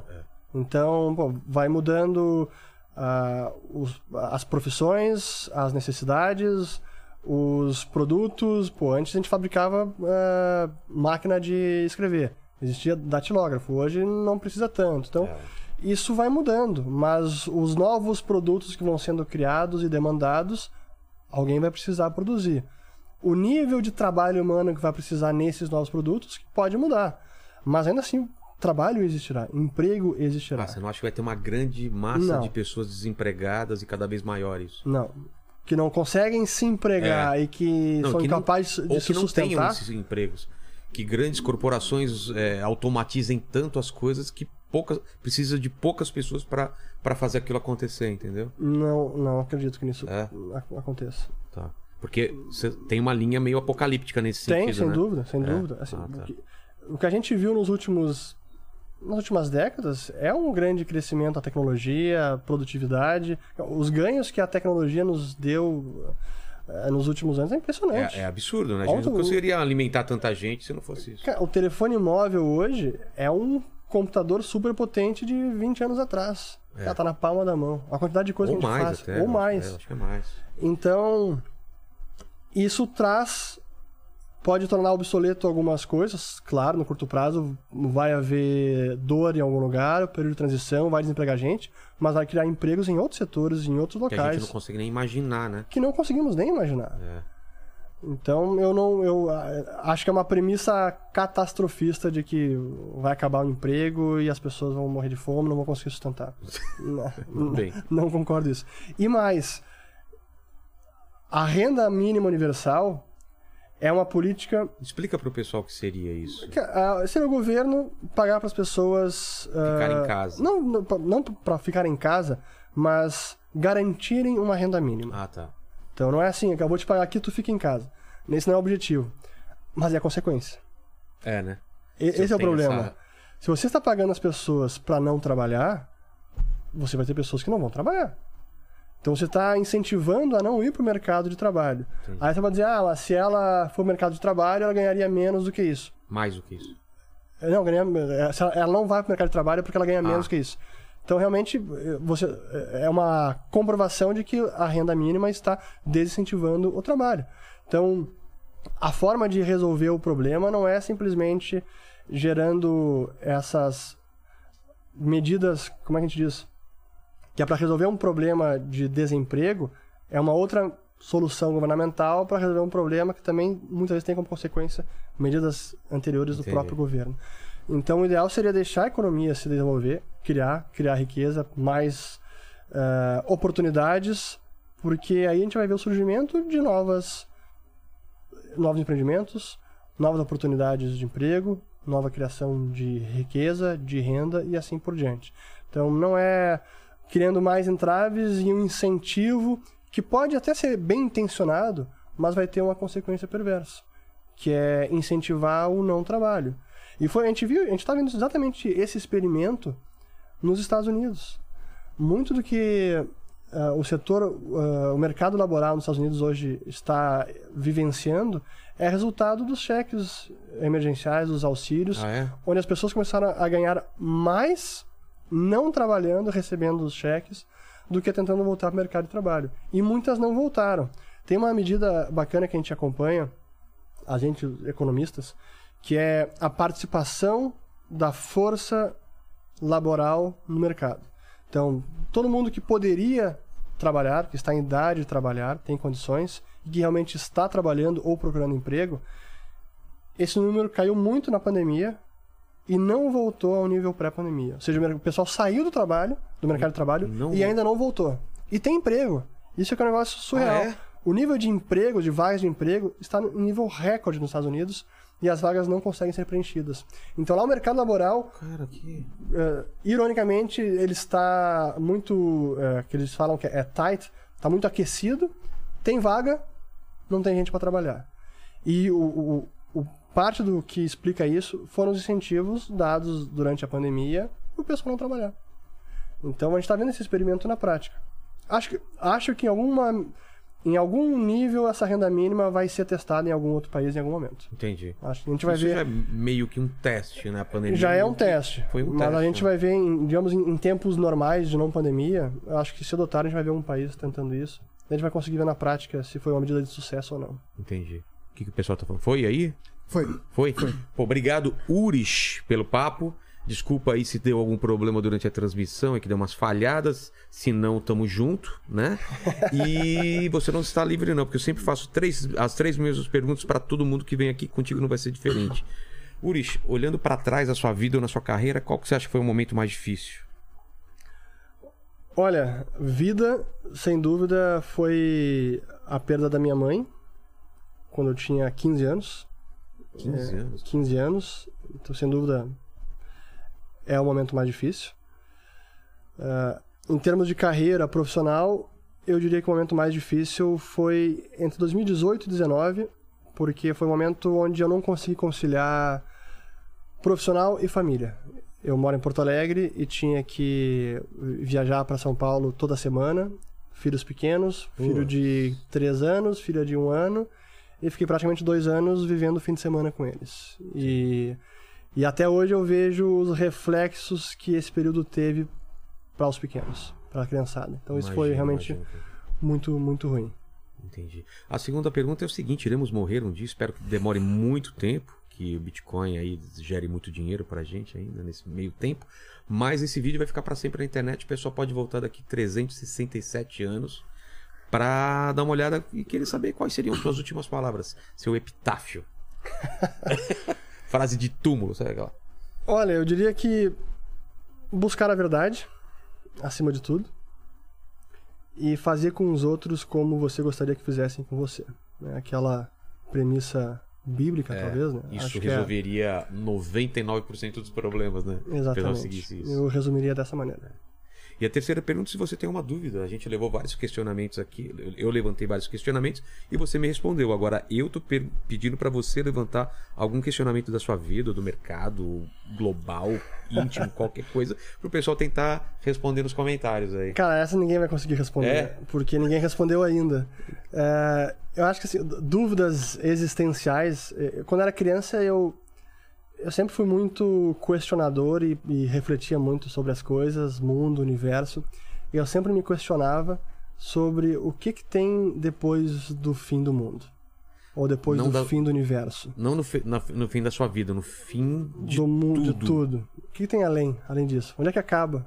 Não- essa ideia de infinito é uma coisa que não entra na minha cabeça E também. quanto mais você pensa sobre isso, mais calafrios, assim, medo dá. É, assustador. Exato, porque dizem que o universo está se expandindo, mas expandindo pra onde? É. Sendo e, que- e qual é a fronteira? E depois? É, é, onde não, ele não tava, era o quê?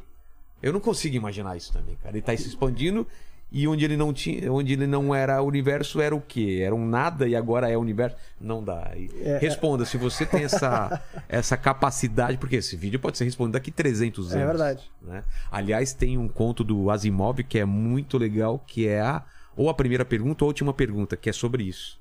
Então, leiam esse conto que é muito legal. E tem um- uma versão na internet com a narração do Guilherme Briggs, que é muito legal também. Bacana. Até mais. Obrigado, valeu, gente. valeu. Curtiu? Excelente. Espero que vocês tenham curtido. E não é a primeira vez que ele vem. Eu espero que, que ele volte aqui, porque ficou, ficaram muitas dúvidas. E se a guerra acabar, muda tudo. Você volta pra cá e a gente E a- reavalia tudo, né? E até porque a gente deu um panorama geral em várias questões que dá pra gente aprofundar. Não, a gente bastante. passou batido. Vamos dizer que hoje foi o básico de economia. É, Quando é- se vier um. É um intermediário. Boa. E depois um aprofundado. Porque Fechado. hoje eu entendi muita coisa que eu nunca tinha entendido. Mas ainda tem macro, micro, tem um monte de coisa que.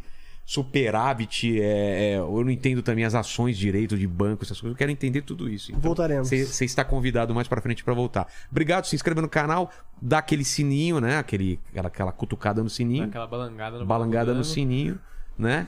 É, compre Bitcoin, mas não muito, porque você não vai ficar rico, né?